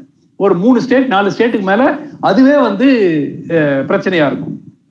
So there is a problem at the state level and அதை நீங்க அட்ரஸ் பண்ணாம சி ஆக்சுவலா ஸ்டேட் லெவல்ல பர்ஃபார்மிங் பெட்டர் இஸ் ஈஸியர் ஏன்னா அங்க மோடி கிடையாது. நீங்க லோக்கல் யார் பிஜேபி சீஃப் மினிஸ்டீரியல் கேண்டிடேட்டா இருக்காங்களோ அவங்களுக்கு அகேன்ஸ்டா போறீங்க. மெனி டைம்ஸ் சீஃப் மினிஸ்டரியல் கேண்டிடேட்டே இல்ல. சோ நீங்க மோடி இங்க வரமாட்டாருன்னு சொல்லியாவது நீங்க கேம்பெயின் பண்ணலாம். அங்கேயே வந்து if you are not able to Uttarakhand எடுத்துக்கங்க. மாநில தலைமை மாநில தலைமைகளை வந்து வலிமைப்படுத்த வேண்டிய அவசியம். நிச்சயமா இருக்கு நிச்சயமா இருக்கு. அது செய்யாம இல்ல திரு மாணிக்கம் தாகூர் வந்து சொல்ல சொல்லுங்க ஒரு பத்து தலைவர்கள் ஹூ கேன் இண்டிபெண்டன்ட்லி விதவுட் இப்ப தமிழ்நாடு எடுத்துக்க வேணாம். மத்த ஸ்டேட்ல கூட சொல்ல சொல்லுங்க. Without any support can easily win their seat நான் நான் நிச்சயமா வந்து ஒரு ஏழு எட்டு தலைவருக்கு மேல எனக்கு இன்னைக்கு தெரியாது. Okay Thiru Tagore do want to respond இல்ல அது டாக்டர் சுமன் சொல்ற பார்வைங்கிறது வந்து என்னட்டா அது டிஃப்ரெண்டான பார்வை. என்னன்னா நீங்க நான் ஒரு ஸ்டேட்டா சொல்லலாம். சொன்னோம்னா நல்லா இருக்காது. சொல்லாரு சொல்றேன். உங்களுக்கு சொல்லிடுறேன். D K Shivakumar. Correct Mallikarjun Kharge. சரியா? கர்நாடகால. அப்படியே வாங்க இன்னொரு இன்னொரு இங்க இங்க வாங்க தெலுங்கானா தெலுங்கு ரேவந்த் ரெட்டி. அவர் பேர் என்ன? உத்தம் ரெட்டி. வெங்கட் ரெட்டி. அப்படியே மேலே வாங்க. சத்தீஸ்கருக்கு வாங்க. புபேஷ் பயல் பாபா சிங் அப்படியே மேலே வாங்க. கமல்நாத் மகாராஷ்டிரா மத்திய பிரதேஷ். மத்திய பிரதேஷ். அவரோட எம்எல்ஏ சீட்னு சொன்னீங்கன்னா திக்விஜய் சிங் அவரோட எம்எல்ஏ சீட் ஜெயிக்க முடியும். அவர் வேற சீட்ல வந்து எம்பி எம்பிக்கு நின்றுட்டு இருந்தாரு. இப்படி ராஜஸ்தான்ல அவர் அச- அசோக் கெலோட்டா இருந்தாலும் சரி சச்சினா இருந்தாலும் சரி அல்லது ரகுவா இருந்தாலும் சரி அல்லது ஹர்ஷா இருந்தாலும் சரி மாநிலத்துடைய போக ஆரம்பிச்சேன்னா சொல்லணும்ல அவருக்கு. குஜராத் குஜராத்ல பரேஷ் தரானி எதிர்கட்சி தலைவராக இருக்கேன். மோடி மூணு தடவை ஜெயிச்சுட்டு இருக்கான் அவன். பரேஷ் தரானின்னு மாணவர் காங்கிரஸ் இருந்து வந்தப்ப எதிர்கட்சி தலைவராக இருந்தவன். பரத் சிங் சோலங்கி. குஜராத்ல நான் சொல்லபடி ஆறு பேர். அர்ஜுன் முஜு முடுவாடியா? விக்ரம் பாய் இது குஜராத் முடிஞ்சிருச்சா? மகாராஷ்டிராவுக்கு வாங்க. நானா நானா நானா பாட்டுலே. Ashok Chavan. Kadam. Aslam. Varsha Gaikwad sir sir point taken sir புரிஞ்சுச்சு. இல்ல இல்ல. இல்ல இல்ல. இல்ல நான் வந்து நான் வந்து சார் இதுல டாக்டர் டாக்டர். அர்ஜுன் அர்ஜுன் மோட்வாடியாலாம் ரெண்டாயிரத்தி பன்னெண்டுல தோத்தாரு ரெண்டாயிரத்தி பதினேழுல தோத்தாரு? சார் அர்ஜுன் மோட்வாடியா? தோத்தாரு சார் நான் என்ன இல்ல. இல்ல நான் என்ன சொல்றேன் இந்த மாதிரி போனோம்னா நம்ம ஒவ்வொரு கேஸா போனோம்னா நிறைய பேர் வந்து பல முறை தோல்வி அடைஞ்சிருக்காங்க. அதான் இல்ல சொல்றேன். இல்ல இல்ல டாக்டர் ஹோல்ட் ஆன் இல்ல. ஒன் செகண்ட் இல்ல இப்போ வந்து நிறைய தலைவர்கள் இருக்காங்கன்னே வச்சுப்போம் காங்கிரஸ் கட்சியில நிறைய தலைவர்கள் இருக்காங்க அவங்க ஜெயிக்க முடியும்னு வச்சுப்போம் அந்த தலைவர்களுக்கு எவ்வளவு சுதந்திரம் இருக்கு எவ்வளவு பவர் இருக்குங்கிறத நம்ம பேசிட்டு இருக்கோம் இப்ப ராஜஸ்தான்ல ராஜஸ்தான்ல சச்சின் சச்சின் பைலட்டோட கேண்டிடேட்டா அசோக் கெலாட்டே காலி பண்ணி விட்டுருவாரு அசோக் கெலாட்டோட அது சச்சின். பைலட்டே காலி பண்ணி விட்டுருவாரு அப்புறம் அசோகா- நம்ம- அசோகா- அவர்கள் புது கேள்வி கொண்டு வரீங்க அவர். டாக்டர் சொல்லிட்டு இருந்த கதை என்னன்னா காங்கிரஸ் கட்சியில எவனுமே தனியா நிக்கிறதுக்கு ஆள் தப்பா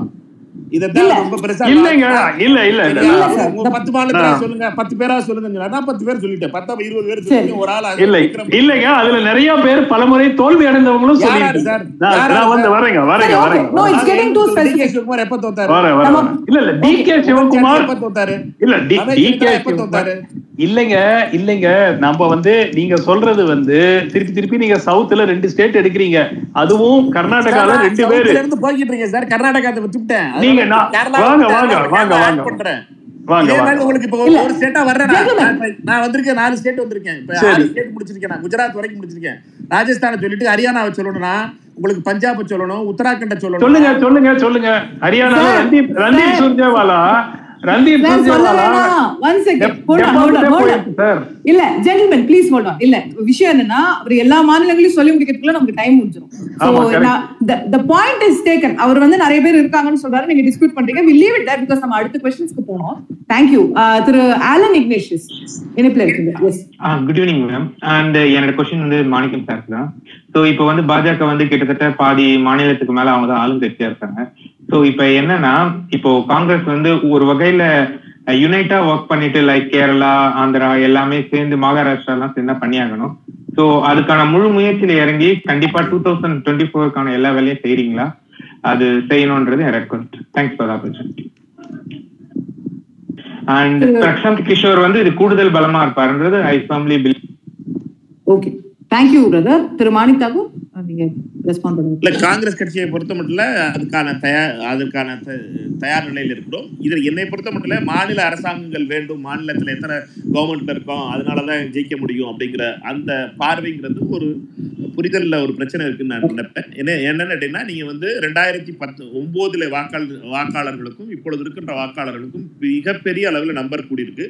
நாற்பத்தஞ்சு சதவீதம் ரெண்டாயிரத்தி பத்தொன்பதுல முதல் தடவையாக வாக்களித்தவர்கள் ரெண்டாயிரத்தி ஒன்பதுல வாக்களித்தவர்கள் நாற்பத்தஞ்சு சதவீத வாக்காளர் வாக்காளர்கள் புதிய முப்பது வயசுக்கு கீழே இருக்க வாக்காளர்களா இருக்காங்க. இவங்களோட சாய்ஸஸ் டிஃபர் ஆகிட்டே இருக்கு.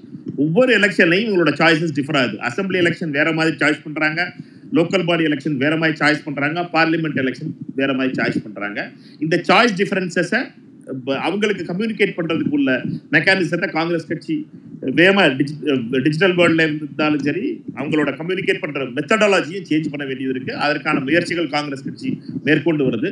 காங்கிரஸ் கட்சியை பொறுத்த மட்டும் ஒரு கூட்டணி காங்கிரஸ் தலைமையிலான ஒரு கூட்டணியை உருவாக்கி வெற்றி பெறுவதற்கான அனைத்து ஏற்பாடுகளையும் செஞ்சுட்டு okay thank you sir captain SK இணைப்பில் இருக்கீங்க. வணக்கம். என்னோட பாயிண்ட் வந்து கொஞ்சம் வித்தியாசம் தான் என்னன்னா இந்த நான் நினைக்கிறேன் பிரசாந்த் கிஷோர் வந்து ஒரு ட்ரோஜன் ஹார்ஸா தான் லேண்ட் ஆயிருக்காருன்னு நினைக்கிறேன் காங்கிரஸ்ல. காரணம் என்னன்னா அவர் வந்து அவரோட பவர் பாயிண்ட காங்கிரஸ் லீடர்ஸ் கொடுக்கறதுக்கு முன்னாடியே எல்லா இடத்துக்கும் எல்லாருக்கும் இடத்துலயும் லீக் ஆயிடுச்சு. அது இல்ல ஃபேக்குன்னு சொன்னா கூட அதுல உள்ள பாயிண்ட்ஸ் எல்லாமே ஓரளவுக்கு யதார்த்தமா இருக்கு. அது லீக் ஆயிடுச்சு. அது வந்து it provides ammunition to the opposition அவங்க அவங்க ஐடி செல்ல ப்ரிப்பேர் பண்ண அவசியமே இல்லை. எல்லா பாயிண்ட்டும் இதுல இருந்து எடுத்துக்கலாம். செகண்ட் வந்து என்னன்னா அவர் ப்ரொஃபஷனலான வேற விஷயம். காங்கிரஸ்ல சேருவேங்கிறாரு. அதே நேரத்துல டிஆர்எஸ் இது தலைவரோட மூணு ரவுண்டு பேச்சுவார்த்தை நடத்தியிருக்காரு. காரணம் டிஆர்எஸ் ஜெயிக்க வைக்கிறதுக்கு. அப்ப டிஆர்எஸ்க்கு எதிரில் காங்கிரஸ் நிக்குது இது தெலுங்கானால. அப்போ எப்படி ஒரு காங்கிரஸ் லீடர் வந்து டிஆர்எஸோட கொலாபரேட் பண்ணிட்டு டிஆர்எஸ் ஜெயிக்க வைக்க முடியும்? அது ரெண்டாவது. மூணாவது என்னன்னா அவர் வந்து பவர் பாயிண்ட்ல சொல்றாரு Congress must conceal the nepotism and corruption இது என்ன? இது இந்த மாதிரி ஒரு பாயிண்ட வந்து பப்ளிக்கா வந்து காங்கிரஸ் லீடர்ஸுக்குள்ள கொடுத்தா இது வந்து என்ன அர்த்தம் இது? க- க- இது கரப்ஷன் அண்ட் நெப்போட்டிசம் இருந்துருச்சு அதை வந்து மன்னிச்சிருங்க அந்த மாதிரி சொல்லாம விட நீங்க கன்சீல் பண்ணிட்டு கேம்பெயின் பண்ணுங்க. இந்த மாதிரி சொல்றதுனால இவரோட எதுக்கு வராருனாலே எனக்கு டவுட்டா இருக்கு. இதை பத்தி சுமந்த் ராமன் அவர்கள் கழுத்து சொல்லலாம். எனக்கு புரியுது சார். நீங்க வந்து அந்த சில பவர் பாயிண்ட்லாம் லீக் ஆச்சு கடந்த வாரத்துல அதை வச்சு நீங்க சொல்றீங்க. அப்கோர்ஸ் அது அபிஷியலா இல்லையான்றது அவங்க டினை பண்றாங்க அப்படிங்கறதோட சேர்த்து தான் நம்ம அதை பார்க்க வேண்டியிருக்கு. ஒரு ட்ரோஜன் ஹார்ஸா பிரசாந்த் கிஷோர். டாக்டர் சுமந்த் திரு மாணிக் தாக்கூர் என்னை பொறுத்த வரைக்கும் அவர் டிபெண்டபிலிட்டி எனக்கு தெரியல. ஏன்னா அவர் வந்து he maintains close ties across the political spectrum. Mamata பானர்ஜியோடையும் he works he works he has work in the past with BJP he works with AAP அவரு இப்பவும் கூட பிரதமர் புகழ்ந்தெல்லாம் சொல்லியிருக்கிறாரு. அவர் மாதிரி ஒரு லிசனர் கிடையாது அவர் மாதிரி ஒரு ஹார்ட் ஒர்க்கர் பேசுறேன். ஆமா சோ நிச்சயமா வந்து யூனோ ஒரு ஒரு கம்ப்ளீட் ஃபெய்த் வரா மாதிரி ஒருத்தருக்கு இருக்குமா? ஒரு ஸ்டேட் எலெக்ஷன்ல இருக்கலாம். பட் ஒரு ஒரு நேஷனல் எலெக்ஷன்ல போகும்போது எந்த அளவுக்கு அவரை டிபெண்ட் பண்ண முடியும்? எஸ்பெஷலி அவர் கம்பெனியே வந்து எதிர்க்கட்சிகளுக்கு ஒர்க் பண்ணும்போது இல்ல அப்போ இல்ல இந்த சந்தேகம் வந்து உங்களுக்கே இருக்கும் இல்ல நம்ம இப்போ பேசின சகோதரருக்கே இருக்கும்னு சொன்னா காங்கிரஸ்ல இருக்கிறவங்களுக்கு இருக்கும்ல?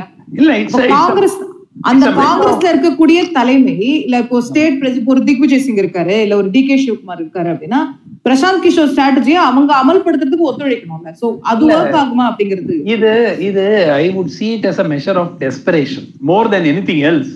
இது வந்து காங்கிரஸ் வந்து பிரசாந்த் கிஷோரை ரெண்டாயிரத்தி ஒன்பதுல இதே மாதிரி பிரசாந்த் கிஷோர் வந்திருந்தாருன்னா அவங்க கன்சிடர் கூட பண்ணியிருக்க மாட்டாங்க. ஏன்னா இப்ப ரெண்டு பாராளுமன்ற தோல்வி பேக் டு பேக் பல கிட்டத்தட்ட இப்ப இருக்கிற மாநிலங்கள்ல இப்ப என்ன இருக்கு? ராஜஸ்தான் தான் ஒன் ஒரே பிக் ஸ்டேட் ராஜஸ்தான் சத்தீஸ்கர் ரெண்டு ஸ்டேட் தான் இருக்கு கையில. ரைட்டா மகாராஷ்டிரா அண்ட் இப்போ ஜார்க்கண்ட்ல only they are only in coalition government they are not on their own so என்ன இஷ்யூ அப்படின்னு பாத்தீங்கன்னா இன்னைக்கு மூன்றாவது முறையும் வந்து உங்களுக்கு பாராளுமன்ற தேர்தலில் தோல்வி வந்துட்டா கட்சியினுடைய ஃபியூச்சரே வந்து it will be at stake ஏற்கனவே என்ன ஆகுது? ஆம் ஆத்மி கட்சி வந்து நாங்க தான் அடுத்த நேஷனல் ஆல்டர்னேட்டிவ் அப்படிங்கிற மாதிரி though they have not made a pitch இன்னைக்கு இமாச்சல் பிரதேஷ்ல அரவிந்த் கெஜ்ரிவால் ரேலி ஓடிட்டு இருக்கு ஏன்னா Himachal Pradesh is going to the polls குஜராத்துக்கும் அவங்க பிளான் பண்றாங்க. குஜராத் குஜராத்துக்கு ஏற்கனவே தே ஹாவ் அ பிரசன்ஸ் இன்னைக்கு இன்னைக்கு ஒரு சிம்பிள் திங் சின்ன election not an important one Guwahati municipal election ரைட்டா அதுல வந்து அறுபது சீட்ல ஐம்பத்தி ரெண்டு சீட் பிஜேபி ஆறு சீட்டு ஏஜிபி அவங்களுடைய அலையன்ஸ் பார்ட்னர். ரெண்டு சீட்டு தான் எதிர்க்கட்சிகளுக்கு. அதுல ஒரு சீட்டு ஆம் ஆத்மி காங்கிரஸுக்கு ஒரு சீட்டு கிடையாது. Not even a single seat in Guwahati where seven six years ago government for 15 years. பதினைந்து ஆண்டு காலம் ஆட்சி பொறுப்பில் இருந்து தே now what has happened? ஒரு சீட்டு கிடையாது. நான் ஐ எம் நாட் எக்ஸ்பெக்டிங் ஏன்னா ஆளுங்கட்சி தாங்க ஜெயிக்கும். அதுவும் இப்பதான் அசெம்பிளி எலெக்ஷன் முடிஞ்சு they come back to power they will only win அதுல டவுட் கிடையாது. ஆனால் ஒரு சீட்டு கிடைக்கலன்னு அங்க ஆம் ஆத்மிக்கு ஒரு சீட்டு கிடைச்சிருக்கு. ஓகே ஓகே கேட்போம் டேனியல் ராஜ் நீங்க இணைப்புல இருக்கீங்க. உங்க கேள்வி. டேனியல் ராஜ் இருக்கீங்களா? சரி okay welcome back to Natarajan இணைப்புல இருக்கீங்களா? வணக்கம். என்னோட ஃபர்ஸ்ட் கேள்வி என்னன்னா இப்போ பிரசாந்த் கிஷோர் மேல ஒரு பார்வை இருக்கு. அவர் எப்படின்னா ஒரு ஜெயிக்கிற எந்த கட்சி அந்த மாநிலத்துல ஜெயிக்கிற மாதிரி ஒரு சூழல் இருக்கோ அவங்க கூட தான் அவர் ஒர்க் பண்ண வந்து விருப்பமா இருப்பாரு அப்படிங்கிற ஒரு இது இருக்கு. அந்த வகையில பார்த்தோம்னா இப்ப குஜராத்ல வந்து அவர் ஒர்க் பண்ணணும் அப்படின்னு ஒரு இனிஷியேட்டிவ் எடுக்காருன்னா நம்ம காங்கிரஸ் அங்க வந்து வெற்றி பெறதுக்கான சூழல் அதிகமா இருக்கு அப்படிங்கிற இதுல நம்ம எதுக்கு அவர் கூட வந்து ஒரு என்ன சொல்றது அவர் இல்லாமலே ஜெயிக்கலாமா அப்படிங்கிற ஒரு கேள்வி இருக்குது சுமன் சாருக்கு. அடுத்ததா நம்ம மாணிக்கம் தேவர் சார்கிட்ட வந்து ஒரு கேள்வி கேட்கணும். அது என்னன்னா சார் நானும் ஒரு மூணு வருஷம் தெலுங்கானால இருந்தேன். நீங்க அங்க பொறுப்பாளர் அப்படிங்கறதுனால அந்த கேள்வி உங்ககிட்ட கேட்கிறேன். இப்ப வந்து தெலுங்கானா பிரிச்சதுனால எந்த அளவுக்கு ஒரு எனது என்னது தெலுங்கானாக்காரங்க வந்து எந்த அளவுக்கு அதை வந்து ஆதரிக்கிறாங்களோ அதே அளவுக்கு வந்து அங்க பூர்வீகமா இருக்கக்கூடிய ஆந்திர பிரதேசக்காரங்கள ஒரு எதிர்ப்பு இருக்கு. அந்த எதிர்ப்பு வந்து அஹ், காங்கிரஸ் வந்து சரியா வந்து யூஸ் பண்ணலையோ அது வந்து பாஜகவுக்கு சப்போர்ட்டா போயிருச்சோ அப்படிங்கிற ஒரு பார்வை இருக்கு. அதை பத்தி உங்களுக்கு சொன்னா நல்லா இருக்கும்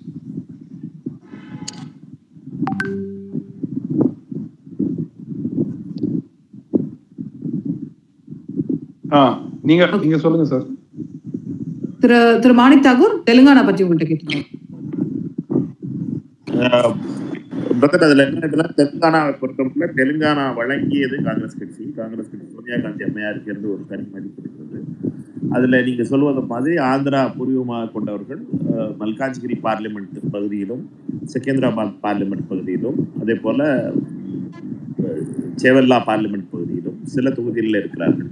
இந்த தொகுதியில் கடந்த முறை மல்காஜ்கிரி தொகுதியில் திரு ரேவந்த் ரெட்டி வெற்றி பெற்றார் அந்த செய்தி உங்களுக்கு தெரியும்.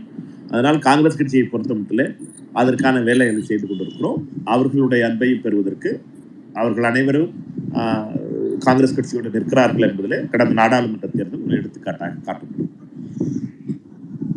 ஓகே சுமன் சார் உங்கள்கிட்டயும் he had a question. ஆமா ஹி செட் பிரசாந்த் கிஷோர் இல்லாமையே காங்கிரஸ் வெற்றி பெற முடியுமா என்றால் see my personal belief is இந்த ஸ்ட்ராட்டஜி அப்படிங்கறதெல்லாம் விட கம்யூனிகேஷன் அந்த messaging which is going out see இப்போ ஒரு ப்ரொஃபஷனலா ஒரு ஈவெண்ட் இப்போ நம்ம தமிழ்நாட்டையே எடுத்துக்கிட்டோம்னா virtually the entire campaign was run by IPAC அது எல்லாருக்குமே தெரியும். அது வந்து உங்களுக்கு இந்த கிராம சபை கூட்டங்களை நடத்துறதுல இருந்து அந்த விவசாயிகளோட உட்கார்ந்து கரும்பு ஜூஸ் குடிக்கிறதுல இருந்து every single thing it was like a choreography kind of a thing national ஸ்கேல்ல அது பண்ற பண்ண முடியும் but it is much more complicated but எதுவா இருந்தாலும் இன்னைக்கு ஒரு சிம்பிள் எக்ஸாம்பிள் கேட்கிறேன் இங்க ஸ்டாலின் என்ற தலைவர் இல்லாமல் திமுக பிரசாந்த் கிஷோர் வெற்றி தேடி கொடுத்திருக்க முடியுமா? So you need that leader, and I think that we are underestimating that, especially because எதிர்க்க பிஜேபின்னு ஒரு ஒரு ஒரு மிகப்பெரிய ஒரு ஒரு கட்சி. அது whether you like it or not இன்னைக்கு it is the biggest party in the country Congress is trying to stage a கம்பேக்னா who do I vote ஃபார்னு கேட்பாங்க இல்லையா? ரைட் அந்த கேள்விக்கு பதில் வராத வரைக்கும் நீங்க பிரசாந்த் கிஷோர் மாதிரி நீங்க இன்டர்நேஷனலா ஸ்ட்ராட்டஜிஸ்ட கொண்டு வந்தா கூட it's going to be difficult okay okay right Jayakumar இணைப்புல இருக்கீங்க. ஆ, என்னோட கொஸ்டின் வந்து மாணிக்கம் சாருக்கு தான். ஏன்னா ஆல் ஓவர் சென்னையில பாத்தீங்கன்னா இப்போ ரீசனான லோக்கல் பாடியில பிஜேபி ஒரு சீட் இங்க வந்து வெஸ்ட் மாம்பலத்துல ஆ, பாத்தீங்கன்னா காங்கிரஸ் தான் அங்க வந்து ஆப்போசிட் கேண்டிடேட் பாத்தீங்கன்னா எல்லாமே சென்னையில மோஸ்ட் ஆஃப் தி பாத்தீங்கன்னா டிஎம்கே சைடு தான் வரும்போது காங்கிரஸ் சைடுல அதுவும் வெஸ்ட் மாநிலத்துல பாத்தீங்கன்னா பிஜேபி வருது. எனக்கு என்னமோ காங்கிரஸ் வந்து பெருசா ஒர்க் அவுட் பண்ணவே மாட்டுறாங்க அவங்க பாலிடிக்ஸ் மேல எந்த மாதிரி அவங்களோட ஒர்க் அவுட் ஸ்டைல் இருக்குன்னு எனக்கு புரியல. பட் அதே சேம் டைம்ல எனக்கு இன்னொரு கொஸ்டின் இருக்கு. என்னன்னா அவங்க கேண்டிடேட்டா பை பண்றாங்க. சி பாண்டிச்சேரியில பாத்தீங்கன்னா மோஸ்ட் ஆஃப் த கேண்டிடேட் காங்கிரஸ்ல இருந்து எல்லாருமே பிஜேபி போய் தான் வின் பண்றாங்க. அவங்களோட ஸ்ட்ராட்டஜி உங்களுக்கு தெரிஞ்சிடுச்சு. பத்து வருஷமா அவங்களோட ஸ்ட்ராட்டஜி நீங்க பாத்துட்டு இருக்கீங்க அதுல என்ன லேர்ன் பண்ணீங்க? நீங்க என்ன எப்படி டிஃபைட் பண்ண போறீங்கன்னு புரியல. ஏன்னா நீங்க பெரிய ஆக்சுவலி பார்ட்டி நீங்க. நீங்க நீங்க வந்து பாத்தீங்கன்னா நிறைய பேருக்கு ஹோப்பா இருந்திருக்கீங்க. இப்ப ஸ்லோவா நீங்க போறதுனால பாத்தீங்கன்னா இது இன்டைரக்ட்லி கண்ட்ரிக்கே ப்ராப்ளம் இருக்கு. ஏன்னா எல்லாருமே இங்க சஃபர் பண்ணிட்டு இருக்காங்க இப்ப மைனாரிட்டி ரொம்ப சஃபர் பண்ணிட்டு இருக்காங்க ஏன்னா பிஜேபி பாத்தீங்கன்னா ஃபுல்லா கண்ட்ரோல் பண்ணிட்டு இருக்காங்க ஸோ அதுதான். என்னோட மெயின் கொஸ்டின் அதுதான். அண்ட் இன்னொரு கொஸ்டின் இருக்கு. ஸோ அது வந்து பாத்தீங்கன்னா மேம் உங்களுக்கு தான் என்னன்னா one second, one second. ஒரே செகண்ட் தான். என்னன்னா நீங்க பிஜேபி அதாவது காட்டுற மாதிரி வந்து காங்கிரஸ் பெருசா ஊடகம் காட்டவே மாட்டுது. அது நிறைய தடவை நானே ஃபீல் பண்ணிருக்கேன் இப்ப கர்நாடகால பாத்தீங்கன்னா நிறைய அதாவது பிஜேபியில அகைன்ஸ்டாவே பிஜேபி பீப்புள் பேசிட்டு இருக்காங்க. ஆனா ஒரு நியூஸ் பேப்பர் ஒரு நியூஸ் பேப்பர் கூட அதை காட்ட மாட்டுது. சி ஈவன் தந்தியில மோஸ்ட் ஆஃப் த டைம் நான் brother. ஸ்டால் இல்ல இல்ல ஒன் செகண்ட் ஸ்டாலின். இல்ல இல்ல ஒரே. செகண்ட் இல்ல பிரதர் நீங்க அவங்களை கேள்வி கேட்டுட்டீங்க. You are going beyond that நம்ம வந்து இது என்னங்கறத தாண்டி நம்ம போயிட்டு இருக்கோம் உங்களுடைய விமர்சனம் ஊடகங்கள் மீது வைப்பதற்கு உங்களுக்கு உரிமை உரிமை இருக்குது. நீங்க அதை விமர்சனம் வச்சிட்டீங்க. அதை நான் புரிஞ்சு கொள்றேன் நம்ம பதிலுக்கு போயிடலாம். ஏன்னா எட்டு மணி ஆகும் அதனால என் நெருக்கடி நீங்க புரிஞ்சுக்கணும் இல்லையா? அதுக்காக தான். ஆஹ் திரு மாணிக் தாகூர் என்ன பண்ணிட்டு இருக்கீங்க காங்கிரஸ் கேட்கிறேன் இந்த ஸ்ட்ராட்டஜி தான் என்னன்னு கேட்கிறேன் இல்ல அவர் கேட்டதுல ரெண்டு கேள்விகள் ரெண்டு கேள்வியா நான் பார்க்கிறேன் மயிலாப்பூரை ஸ்பெசிஃபிக்கா அந்த வெஸ்ட் மாம்பலம் சீட்டை பத்தி ஸ்பெசிஃபிக்கா கேட்டாரு. அதை பொறுத்த மட்டும் இல்ல, காங்கிரஸ் கட்சி வந்து ஒரு அதாவது என்னன்னா வ- ஒரு பழைய உறு மாமன்ற உறுப்பினரை வேட்பாளராக நிறுத்தியதும் அவர்களுடைய உடல்நிலை காரணமாக அவர் கடுமையாக உழைக்காததும் காரணம் என்று அகில இந்திய காங்கிரஸ் கமிட்டிக்கு தெரிவிக்கப்பட்டது. அது வந்து ஒரு ஒரு ஸ்டெடி கேஸா நாங்க பாத்துக்கிறோம் ஒன்னுட்டா அது அது மாதிரி தவறுகள் மீண்டும் நடக்காமல் பார்த்துக் கொள்ள வேண்டும் என்பதில் மிக தெளிவாக இருக்கிறோம். ஒன்று. இல்ல அதுதான். இல்ல அவர் அவர் கேள்வியோட மூலம் வந்து நீங்க பத்து வருஷமா இவங்களோட ஸ்ட்ராட்டஜியை பார்த்துட்டு தான் இருக்கீங்க. பிஜேபி என்னெல்லாம் களத்துல பண்ணுவாங்கன்னு உங்களுக்கு தெரியும். அப்ப ஏன் உங்களால கவுண்டர் பண்ண முடியல? இந்த வாரம் இந்த வாரம். அதுதான் சொல்ல போனேன் அடுத்து சொல்ல பாண்டிச்சேரின்னு அடுத்து ஆரம்பிக்க போனேன் பாண்டிச்சேரி. கர்நாடகா மாடல்ங்கிறது. பிரதர் இதுல பாண்டிச்சேரி கர்நாடகா மாடல்ங்கிறது இடியும் ஐடியும் பணமும் பதவியும் சேர்ந்தது. இது என்னன்னா இந்த மாடல் என்னன்னுட்டுன்னா பணத்தையும் அதிகாரத்தையும் காட்டி அவர்களை கட்சிக்கு இழுப்பது என்பது ஒரு தனி மாடல் இதை வந்து இந்த மாடலை க அவங்ககிட்ட இருந்தால் நாங்களும் கற்றுக்கணும் போல இருக்கு. ஆட்சிக்கு வந்த உடனே இதே மாடலை பண்ணணும்னு நீங்கள் எல்லாம் விரும்புனீங்கன்னா அதை பண்ண ரெடியாக இருப்போம். ஆனால் பண்ணக்கூடாதுன்னு எங்கள் தலைமை சொல்லலாம். என்னென்னா இதை பொறுத்த வரைக்கும் ஒவ்வொருத்தரையும் பயமுறுத்தியும் அவர்களுக்கு ஆசை காட்டியும் இந்த கட்சியை விட்டு கொண்டு போகிறதுக்கு பதவிகள் காட்டியும் கொண்டு போகிறாங்க அது கர்நாடகா நடந்திருக்கு மத்திய பிரதேசம் நடந்திருக்கு சிந்தியா மாதிரி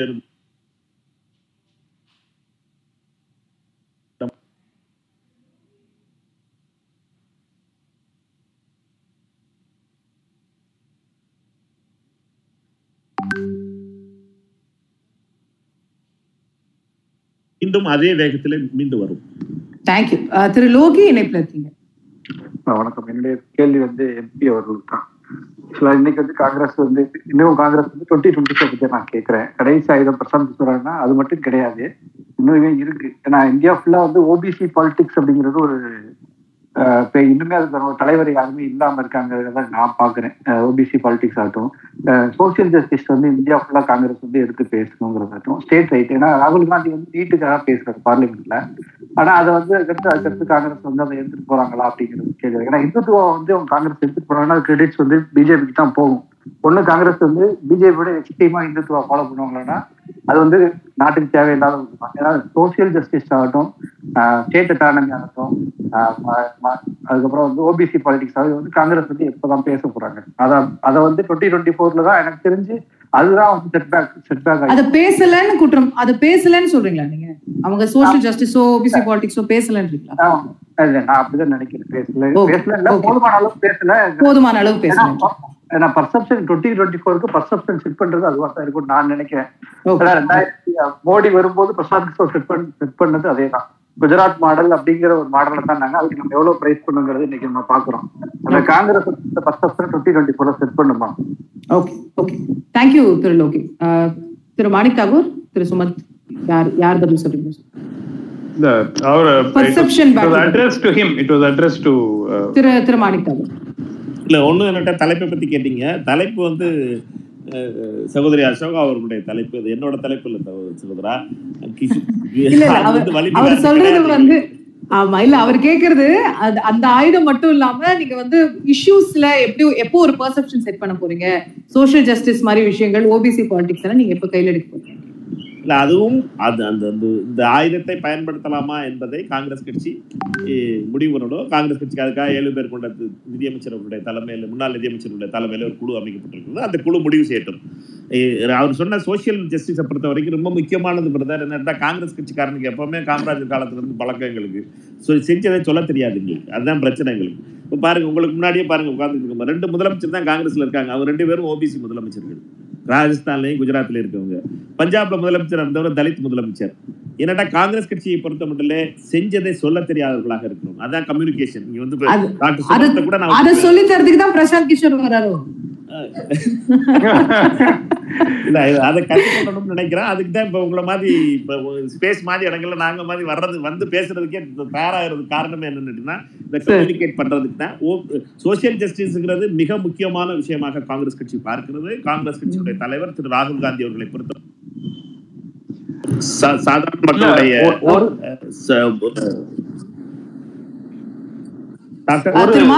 திரு மாணிக் தாகூர் விட்டு விட்டு கேக்குது.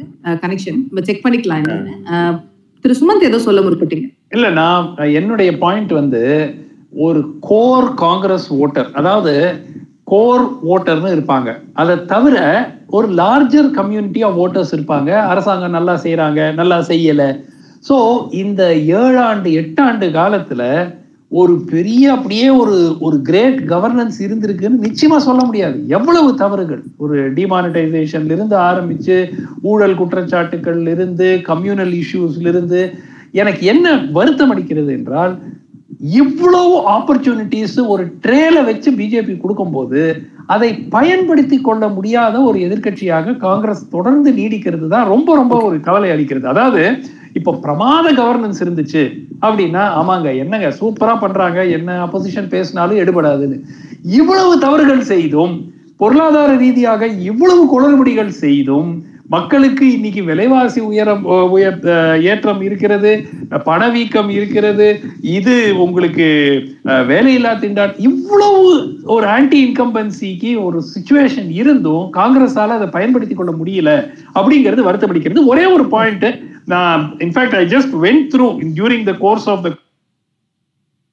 conversation the point the names that Manickam Thakur sir கொடுத்தது ம். அதுல பெரும்பாலானோர் ஐதர் ரெண்டாயிரத்தி பதினாலு ஆர் ரெண்டாயிரத்தி பத்தொன்பதுக்குள்ள இருந்த ஒரு பீரியட்ல குறைந்தது ஒரு எலெக்ஷன்லயாவது தோல்வி அடைந்திருக்கிறார் பெரும்பாலான நபர்கள் அவர் சொன்ன நேம்ஸ்ல இன்க்ளூடிங் அது திக்விஜய் சிங்கா இருக்கட்டும் சச்சின் பைலட்டா இருக்கட்டும் ஹரிஷ் ராவத்தா இருக்கட்டும் எல்லாருமே ஒரு எலெக்ஷன் கூட தோக்காதவங்க இருப்பாங்களா சார்? அப்படி இல்லையே. அப்படி இல்லைங்க. நீங்க ஒரு ஒரு ஒரு சீஃப் மினிஸ்டீரியல் கேண்டிடேட்டா இருக்கணும்னு விருப்பப்படுறவங்க ஒரு கன்சிஸ்டன்டா ஒரு பேக் டு பேக் உங்க இப்ப கமல்நாத் இருக்காருங்க. கமல்நாத்தை சிந்த்வாரால எவ்வளவு எலெக்ஷன் அவர் தோத்துருக்காரு? சிந்த்வாரால கமல்நாத் நின்றாருன்னா அவர் ஜெயிப்பார். அவ்வளவுதான் முடிஞ்சு போச்சு. அதே மாதிரிதான் உங்களுக்கு ஊமன் சாண்டி அவருடைய தொகுதியில அதுக்கு முன்னாடி கே எம் மாணின்னு இருந்தாரு பாலால. இந்த மாதிரி there are certain people who are underground kings of their turf. அப்பதான் வந்து அவங்க சீட்டை பத்தி அவங்க யோசிக்கவே வேண்டாம். சீஃப் மினிஸ்டீரியல் கேண்டிடேட் ரெண்டு மாசம் முன்னாடி லாஸ்ட் சீட் ஹரிஷ் ராவத் தோத்தாரா இல்லையா? Okay. he was the chief ministerial candidate in right okay கேட்போம் நம்ம எட்டு மணி ஆயிடுச்சு. நிறைவு செய்ய வேண்டிய நேரத்தை நெருங்கிட்டோம். நான் சித்து உங்களுடைய கேள்வி மட்டும் நிறைவாக இது- இதுதான் கடைசி கேள்வியா இருக்கும். பிறகு நம்ம நிறைவு கருத்து சித்து இருக்கீங்களா? தேங்க்யூ தேங்க்யூ தேங்க்யூ வணக்கம் எல்லாத்துக்கும். என்னோட கேள்வி வந்து மாணிக்கம் தாகூர் சார் அவங்களுக்கு தான் கேள்வி. அதாவது இப்ப இருக்கிற காலத்துல வந்து பிஜேபி வந்து நிறைய பெர்செப்ஷன் வாரதான் வந்து நிறைய வந்து ஒரு தேர்தல் வெற்றிக்கு முன்னாடியே வந்து ஒரு பெர்செப்ஷன் வாரில் வின் பண்ணிட்டு அதுக்கான வேலையை செஞ்சுட்டு அந்த தேர்தலை வந்து சந்திக்கிறாங்க. ஸோ வந்து இதுல வந்து காங்கிரஸ் வந்து லேக்கா இருக்கிறாங்களோ அப்படின்னு எனக்கு தோணுச்சு. உதாரணத்துக்கு சொல்ல போனா வந்து பிஜேபி வந்து தனக்கான வந்து ஒவ்வொரு மாநிலத்தையும் ஒவ்வொரு வேலையை செய்யறாங்க. ஒரு அரசியல் வல்லுநரை வச்சு எதிர்க்கட்சி தலைவரை வந்து மட்டம் தட்டி பேசுறதும் அதே மாதிரி வந்து அந்த கட்சியை ஆதரிச்சு பேசுற மாதிரியும் நிறைய அரசியல் வல்லுநர்களையும் அதே மாதிரி ஊடகங்களையும் வந்து இது பண்றாங்க. அதே மாதிரி காங்கிரஸ் கட்சியும் வந்து செய்ய முடியாதா அப்படின்னு தான் என்னோட கேள்வி. ஓகே. Thank you Trichy. நன்றி இல்ல பர்செப்ஷன் பத்தின ரெண்டாவது கேள்வின்னு நினைக்கிறேன். நிறைய பர்செப்ஷன் பத்தி கேக்குறேன். யா பிஜேபியை பொறுத்த மட்டும் ரொம்ப முக்கியமான விஷயம் என்னன்னா அவர்கள் அதாவது மத அடிப்படையிலான பிரிவினையை உருவாக்குவதற்காக ஒரு களத்தை ரெடி பண்ணுறாங்க எந்த ஒரு மாநிலத்தில் பார்த்தாலும் சரி ஒரு தேர்ட்டி பர்சன்டேஜ் டிவிஷனை ஃபஸ்ட்டு கொண்டு வந்துருவாங்க. என்னன்னா பேசிக்காக அவங்களோட டாக்டர் சுமன் சொல்லிட்டு இருந்தது மாதிரி ஒரு கோர் ஓட்டர் பேஸை அவங்க உருவாக்குறாங்க. காங்கிரஸுடைய கோர் ஓட்டர் பேஸ் வேற அவங்களுடைய கோர் ஓட்டர் பேஸ் வேற. அந்த ஓட்டர் பேஸை வந்து அவங்க வந்து கம்யூனல் டிஸ்டர்பன்ஸுக்கு கொண்டு வராங்க. ஃபர்ஸ்ட் அந்த அவங்களோட நிலை இப்போ நம்ம கர்நாடகா எலெக்ஷன் வரும்போது ஒரு வருஷத்துல அடுத்து மே ஏப்ரலில் எலெக்ஷன் ஹிஜாப் கான்ட்ரவர்சியும் ஹலால் கான்ட்ரவர்சியும் கொண்டு வராங்க. இது என்னட்டா ஆர்கனைஸ்ட் ஆகுது ஏன்னா மூணு எலெக்ஷன் தோத்து போயிட்டாங்க இப்போ. MLC election local body election MLC election மூணு election sorry local corporation election இந்த மூணு எலெக்ஷன் தோத்து போயிட்டாங்க. அதற்காக ஒரு அவங்களுடைய கோர் இஷ்யூஸ்ல இருந்து டிவிசிவ் பாலிடிக்ஸ்க்கு கொண்டு வராங்க. மத அடிப்படையிலான டிவிஷன் அதை பண்ண முடியாது. காங்கிரஸுடைய பஞ்சாயத்து என்னன்னு நாங்கள் அமைதி கொடி அமைதிப்புற மாதிரி வெள்ளக்கூடிய தூக்கி தெரியணும். நாங்க வந்து என்னடா அவன் வீட்டுல தீய வைடா இவன் தீ தீய வைடா அப்படின்னு சொல்ல முடியாது. காங்கிரஸ் உடைய பிரச்சனை அதுதான். நாங்க தண்ணி ஊத்துற வேலையை தான் பார்க்க முடியுமே ஒழிய நாங்க தீ வைக்கிற வேலையை பார்க்க முடியாது. இதுல இதுல ஒரு பெரிய கஷ்டமான விஷயம் பிரதர் அது என்னன்னா அது வந்து வழி எங்களுக்கு தான் தெரியும் உங்களுக்கும் தெரியும்னு நினைக்கிறேன். பிரிச்சு வைக்கிறதுங்கிறது ஈஸி சேர்த்து வைக்கிறதுங்கிறது ரொம்ப கஷ்டம். அது நண்பர்களா இருந்தாலும் சரி அது குடும்பங்களா இருந்தாலும் சரி சமூகமா இருந்தாலும் சரி நாடா இருந்தாலும் சரி மாநிலமா இருந்தாலும் சரி. அதனால அந்த கஷ்டம் இருக்கு. ஆனா காங்கிரஸ் பெர்செப்ஷன் வைஸா காங்கிரஸினுடைய வெற்றி பெற போகிறது அப்படிங்கிற பெர்செப்ஷனை உருவாக்குறதுக்கு இந்த அடிஷனல் ஸ்ட்ராட்டஜி அது எல்லாருக்கும் இந்த இளைஞர் உங்களை மாதிரி இளைஞர்களுக்கு அதாவது நாற்பது வயசு குறைந்தவர்களுடைய மிக முக்கியமானது என்னன்னா எது ட்ரெண்ட் ஆகுதோ அதுக்கு சப்போர்ட் பண்ற ஒரு கேரக்டர்ஸ் மேஜரா யூத்துக்கு இருக்குங்கிறத புரிஞ்சுக்கிட்டா இந்த எங்களை பொறுத்த வரைக்கும் இந்த கன்சல்டன்ஸ் இந்த சப்போர்ட் சிஸ்டம் புது இதை புரிஞ்சுக்கிறக்கூடிய ஸ்ட்ராட்டஜிஸ்ட்டை சேர்க்கணுங்கிறதுல நாங்கள் காங்கிரஸ் கட்சி ரொம்ப ஓப்பன் மைண்டடா இருக்கு அதனுடைய ஒரு வெளிப்பாடு தான் திரு சுனில் போன்றவர்கள் எங்கள் தெலுங்கானாவிலும் கர்நாடகாவிலும் எங்களுக்கு உதவி செய்கிறார்கள் அதே போல திரு பிரசாந்த் கிஷோர் போன்றவர்கள் அகில இந்தியாவில் நாங்கள் செய்ய ரெடியா இருக்கிறோம் குஜராத்தில் வர ரெடியா இருக்கிறோம்னு வந்திருக்காரு காங்கிரஸ் கட்சியினுடைய தலைமை அதை பற்றி முடிவு செய்வது ஒரே ஒரு ஒரு ஒரு ஜஸ்ட் ஒரு comment one last Yeah, this is the final. No, this is the Yeah. final round anyway, sir. The final okay.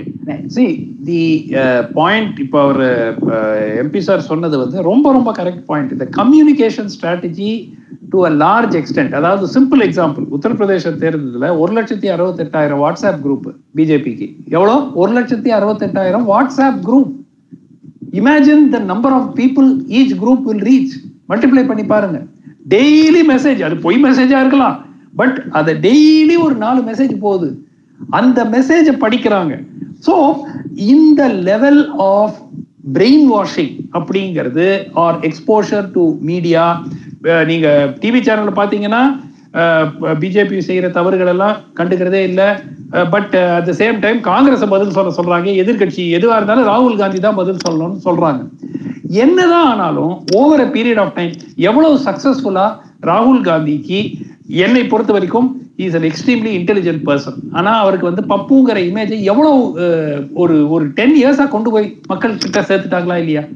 So நிச்சயமாக வந்து that control over the mass media என்ன பொறுத்த வரைக்கும் திவ்யா ஸ்பந்தனா அவங்க இருந்தபோது நிச்சயமா காங்கிரஸ் அட்லீஸ்ட் ஒரு அட்டெம்ப்டாவது டு ஃபைட் பேக் இருந்தது. இப்ப சோஷியல் மீடியால ஐடி விங்ல அவங்க ஐடி விங்ல திவ்யா ஸ்பந்தனா இருந்தபோது sometimes you go over board but overall at least you was giving it back இப்போ அது சுத்தமா கிடையாது. இப்போ இந்த last one and half years two இயர்ஸ்ல சோஷியல் மீடியா பிரசன்ஸ்ல பிஜேபி வின்ஸ் ஹேண்ட்ஸ் டவுன் அதை வந்து அவங்க கரெக்ட் பண்ணாத வரைக்கும் மெயின் ஸ்ட்ரீம் மீடியால பர்செப்ஷன் மாத்தாத வரைக்கும் நீங்க பிரசாந்த் கிஷோருக்கு எவ்வளவு நீங்க என்ன பண்ணாலும் it is not going to change and I hope and sincerely hope that the Congress attend and focus on this communication in a big way ஏன்னா மற்றது எல்லாம் செய்தாலும் இது செய்யவில்லை என்றால் வெற்றி பெறுவது கடினம்.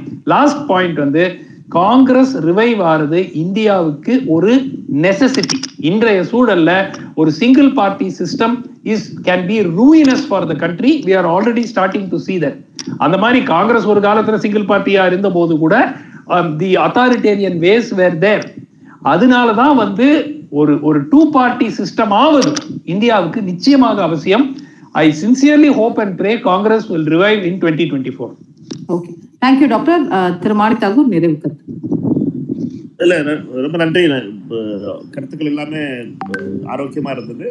என்னை பொறுத்தமட்டில் காங்கிரஸ் கட்சி மேல் காங்கிரஸ் கட்சி மாற்றத்திற்கு தயாராக இருக்கிறது. காங்கிரஸ் கட்சி மற்ற இடங்கள் இருந்து வரு ஒரு ஓப்பன் மைண்டட் கட்சிங்கிறத மட்டும் நம்ம எல்லாம் புரிஞ்சுக்கணும். காங்கிரஸ் கட்சியை பொறுத்த மட்டும் யாரையும் சந்தேக பார்வையோடையோ இது பார்க்கறது இல்லை காங்கிரஸ் கட்சியினுடைய சில நிலைகளை எடுப்பதற்கு டைம் எடுக்கும். காங்கிரஸ் கட்சியினுடைய ஸ்ட்ரக்சரல் இஷ்யூஸ் இருக்கு காங்கிரஸ்ல. எங்களுடைய பல வகையான பெரியவர்கள் இருக்கிறார்கள் இளைஞர்கள் இருக்கிறோம். அனைவரும் சேர்ந்து ஒரு முடிவு எடுக்கணும். அது வந்து ஒரு டிக்டேட்டர் கட்சி கிடையாது. இது வந்து ஒரு ஜனநாயக கட்சி. அதனால அந்த ஜனநாயகத்துக்குள்ள நேரத்தை தயவு செய்து கொடுக்கணும். அது எடுக்கிறதுக்கு அது கொடுப்பீங்கன்னு நம்பிக்கை எனக்கு இருக்கு. ரொம்ப நன்றி. இந்த வாய்ப்பை கொடுத்த தந்தி டிவிக்கும் அசோகா அவர்களுக்கும். Thank you sir thank you sir thank you Thiru Manik Thakur thank you doctor Sumanth இந்த ஒரு ஸ்பேசஸ் நம்ம இதோட நிறைவு செய்திருக்கிறோம் அஹ், இன்னும் என்னென்ன விஷயங்கள்ல உங்களுக்கு என்னென்ன தலைப்புகள்ல நம்ம பேசலாம் அப்படின்னு சொல்லுங்க. தொடர்ந்து நம்ம எல்லாம் ஒண்ணா சேர்ந்து பேசுவோம் உரையாடுவோம் பல தலைப்புகள்ல. உங்களுக்கு தலைப்புகளுக்கான சஜஷன்ஸும் கொடுங்க. இந்த ஸ்பேசஸ் பத்தின உங்களோட ஃபீட்பேக்கும் பதிவு செய்யலாம். ஹேஷ்டாக் தந்தி ஸ்பேசஸ் மூலமாக இணைந்த அனைவருக்கும் நன்றி